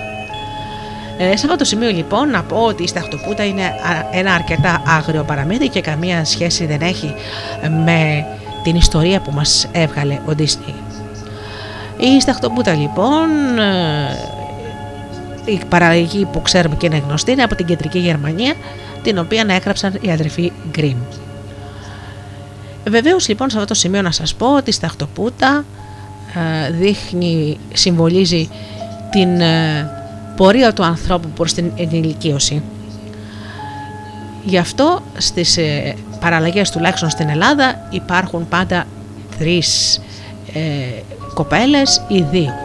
Είναι οι προσπάθειες που κάνει ο άνθρωπος να ενηλικιωθεί και να φύγει από το σπίτι του και να ζει, ζει αυτεξούσιος. Η πιο λοιπόν ρομαντική α, σταχτοπούτα που μου αρέσει πάρα πολύ είναι η Αιγύπτια, η Ράδοπης. Η Ράδοπης λοιπόν ήταν μια πανέμορφη κοπέλα ε, που μια μέρα πλενόταν στον Νείλο με τις σκλάβες της. Είχε βγάλει λοιπόν τα ρούχα της και τα είχε αφήσει ε, στην Ακροποταμιά. Περνάει λοιπόν ένας αητός και της αρπάζει το χρυσό της πέδιλο. Ο αητός πέταξε μέχρι το παλάτι του Φαραώ και το αφήνει να πέσει μπροστά στα πόδια του. Ο Φαραώ παίρνει στα χέρια του αυτό το υπέρκομψο σανδάλι και το θαύμασε. Το σανδάλι όμως έγραφε το όνομά της, Ράδοπης. Έτσι λοιπόν ε, ε, έστειλε όλους τους σκλάβους να βρουν ε, την όμορφη Ράδοπης και να τη φέρουν στο παλάτι. Αφού λοιπόν έγινε αυτό, τη βρήκαν και τη φέρανε, ο Φαραώ μαγεύτηκε από την ομορφιά της, την παντρεύτηκε και την έκανε βασίλισσα.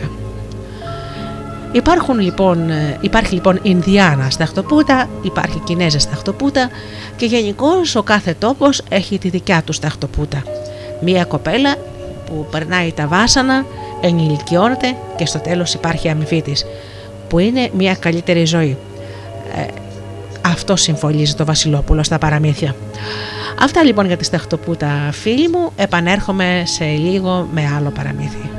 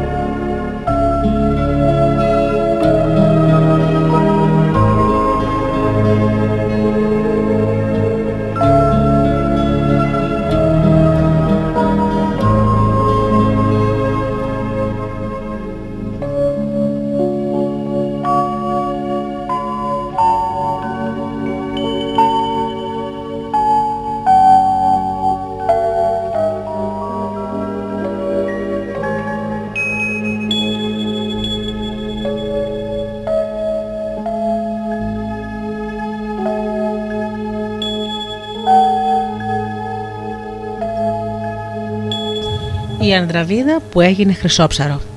Μια φορά και ένα καιρό ήταν δύο αδέρφια, ένας σερνικό και ένα θελικό, ο Γιάννης και η Ανδραβίδα. Αλλά στην κοπέλα είχε η τύχη της γραμμένο, αν έβλεπε καμιά φορά θάλασσα να γίνει αμέσως ψάρι. Όπου κάποτε ο αδερφός της έφυγε και την άφησε με μια δούλα.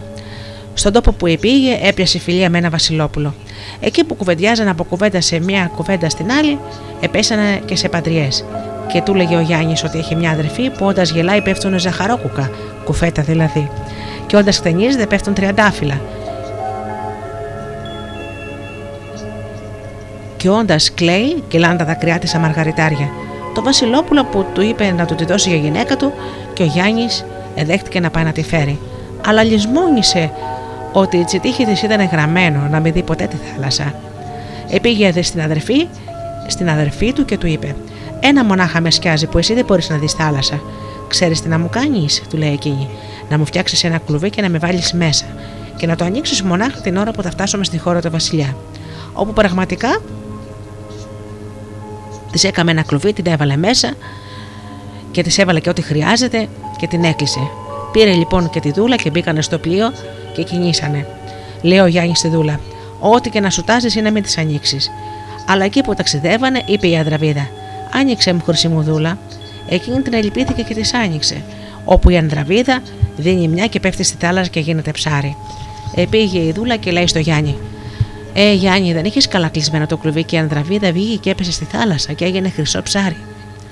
Ο Γέννης λυπήθηκε με την αδερφή του, αλλά λυπήθηκε περισσότερο το Βασιλόπουλο.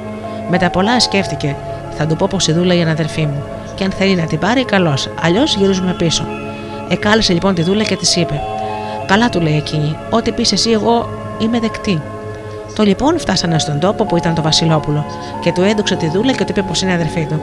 Στο Βασιλόπουλο δεν άρεσε η Δούλα, αλλά για να βγει από το λόγο του, την στεναφανώθηκε. Έτσι πέρασε κάμποσος καιρός. Λέει η Δούλα στο Βασιλόπουλο να σκοτώσουν το Γιάννη. Το Βασιλόπουλο δεν ήθελε.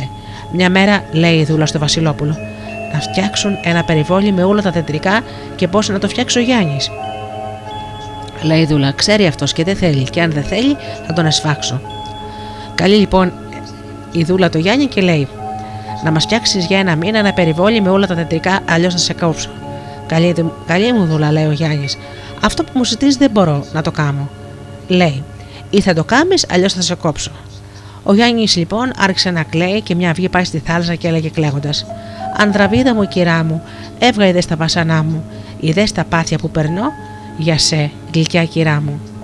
Έξαφνα βλέπει ένα χρυσόψαρο να βγαίνει και να του λέει: τι θέλεις, Γιάννη μου, εγώ μια Ανδραβίδα.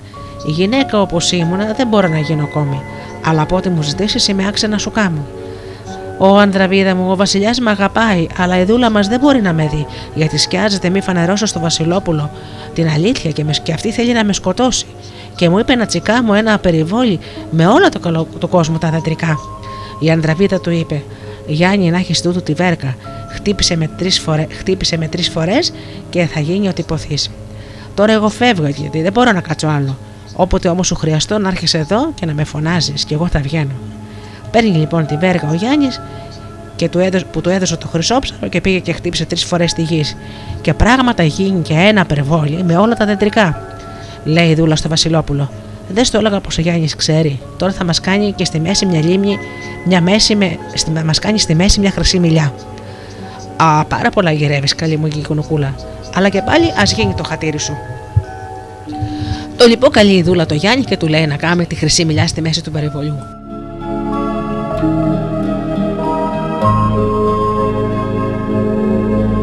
Αλλιώς θα τον ακόψει. Ο Γιάννης πάει στη θάλασσα και άρχισε να φωνάζει: Ανδραβίδα μου, κυρά μου, έβγαδε τα βασανά μου. Είδες τα πάθια που περνώ για σε, γλυκιά κυρά μου. Η Ανδραβίδα βγήκε πάλι έξω στο νερό. Τι θέλεις, χρυσά μου αδερφέ? Α, χρυσή μου αδερφούλα, η Δούλα μας θέλει στη μέση του περιβολιού να έχει μια χρυσή μιλιά. Αδερφούλη μου, πάρε αυτή τη βέργα και βάριζε τρεις φορές και θα βγει η χρυσή μιλιά. Αποχαιρέτησε τον αδερφό της και έφυγε. Παίρνει ο Γιάννης την βέργα και πήγε στο περιβόλι. Χτύπησε τρεις φορές τη γης και βγαίνει η χρυσή μιλιά. Το βλέπεις, άντρα μου? Του λέει λοιπόν: πως ο Γιάννης ξέρει απούλα, τώρα μας χρειάζεται μια χρυσή βρύση με τρεις κάνουλες. Η μια να βγάζει κρασί, η άλλη λάδι, η άλλη νερό. Αυτό, γυναίκα μου, λέει το Βασιλόπουλο, είναι πάρα πολύ και δεν ξέρω αν θα τα καταφέρει. Όχι, πρέπει και να την κάμει, και γιατί αν δεν την κάμει θα του κόψω το κεφάλι. Καλά, γυναίκα μου, λέει το Βασιλόπουλο, εσέ είναι αδερφός σου και, πάμε, και κάμε καλά. Καλεί το Γιάννη και του λέει η Δούλα: αν κάνεις μια βρύση μέσα στο περιβόλι χρυσή με τρεις κάνουλες, που μια να βγάνει κρασί, η άλλη λάδι και η άλλη νερό, θα σου κόψω, και δεν το κάνεις αυτό, θα σου κόψω το κεφάλι. Αυτό που μου ζητείς, χρυσή μου Βασίλισσα, δεν ξέρω αν θα το καταφέρω, λέει ο Γιάννης. Καλά, αν δεν το κάνεις, θα σου κόψω το κεφάλι, και είπε. Και φεύγει ο Γιάννης. Πάει τρίτη φορά στη θάλασσα και άρχισε πάλι να λέει: Ανδραβίδα μου, κυρά μου, έβγα δες τα βασανά μου, είδες τα πάθια που περνώ για σε, γλυκιά κυρά μου. Το χρυσόψαρο βγήκε από το νερό. Ω χρυσέ μου αδερφέ, λέει, γιατί πάλι εδώ? Ναι, χρυσόψαρό μου, ήρθα και πάλι γιατί μου είπε η Δούλα μας να τσικάμω μια βρύση χρυσή μέσα στο περιβόλι με τρεις κάνουλες. Από τη μια να βγαίνει κρασί, η άλλη λάδι και η τρίτη νερό. Να, πάρε αυτή τη βέργα, του λέει, χτύπησε με τρεις φορές και ένιαζου. Και έτσι λοιπόν έγινε. Η Δούλα έλεγε στον άντρα της: βλέπεις πως ο Γιάννης ξέρει απ' όλα, πόσο νοστίμησε το παλάτι με αυτό το ωραίο περιβόλι, και ο νους της δούλευε πως θα τον εχαλάσει. Ωστόσο ο Γιάννης πήγαινε συχνά στη θάλασσα. Μια αναυγή βγήκε το χρυσόψαρο και του λέει: Γιάννη, εγώ σου έκανα τόσα καλά, και τώρα θέλω κι εγώ ένα καλό από σένα. Και ο Γιάννης λέει: ό,τι μου πεις, χρυσή μου αδερφούλα, να κάψεις ένα καμίνι για καλά για τρεις μέρες, και έτσι και το κάψεις να έρθεις εδώ. Και αν είσαι άξιος να με πάρεις αμέσως και να με πετάξεις στο καμίνι. Τότε εγώ θα γίνω όπως ήμουνα. Ο Γιάννης την άλλη μέρα ετοίμασε το καμίνι, άρχισε να κλαίει. Έτσι το κάψε Τρία μερόνυχτα πήγε στο γυαλό, τσακώνει το χρυσόψαρο και το βάνει στο καμίνι. Και έπειτα από τρεις μέρες βγήκε αγαπητή το τελεφή που για δάφτη υπέφερε τόσα. Την επήρε και πήγε στο σπιτάκι που τη είχε δώσει ο βασιλιάς. Και από εκείνη τη φέτα ψωμί που τέστελνε η δούλα, έτρωγε τη μισή και την άλλη μισή την έδινε. Ο Γιάννης της διηγότανε τα πόσα υπέφερε, και εκείνη έκλαιγε, και καθώς έκλαιγε, πέφτουν μαργαριτάρια από τα μάτια της. Το Βασιλόπουλο άγωγε τη σιγανή κουβέντα και παραμόνεψε να δει με ποιον κουβεντιάζει ο Γιάννης, και είδε μια ωραία κοπέλα που χτενιζόντουσαν, και καθώς χτενιζόταν, έπεφταν τριαντάφυλλα από τα μαλλιά της. Το Βασιλόπουλο πήγε μέσα και του λέει: «Γιατί, Γιάννη, δεν μου έδωσε την αδερφή σου?» Τότε ο Γιάννης του τα είπε όλα: πως έπεσε στη θάλασσα, πως εκείνη που του έδωσε ήταν η δούλα και πως θέλει να τον σκοτώσει. Επήρε τότε το Βασιλόπουλο τη δούλα, την εδένει από το λαό την ουρά και την πήγε μέσα στους κάμπους και την έκανε κομμάτια. Έπειτα γύρισε και πήρε την Ανδραβίδα για γυναίκα του και το Γιάννη τον έμπασε στο παλάτι.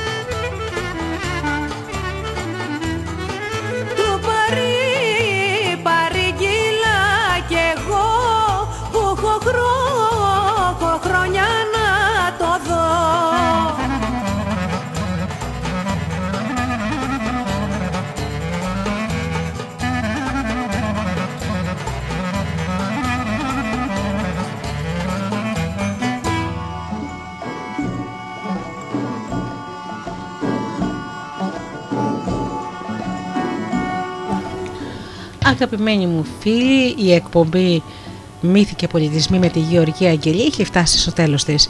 Σας ευχαριστώ θερμά που ήσασταν μαζί μου αυτές τις δύο ώρες και ακούσαμε ελληνικά λαϊκά παραμύθια. Ανανεώνω το ραντεβού μας για το επόμενο Σάββατο στις δέκα όπως πάντα το πρωί και ως τότε φίλοι μου να περνάτε καλά, να είστε καλά και αγαπήστε τον άνθρωπο που βλέπετε κάθε μέρα στον καθρέφτη. Καλό σας απόγευμα.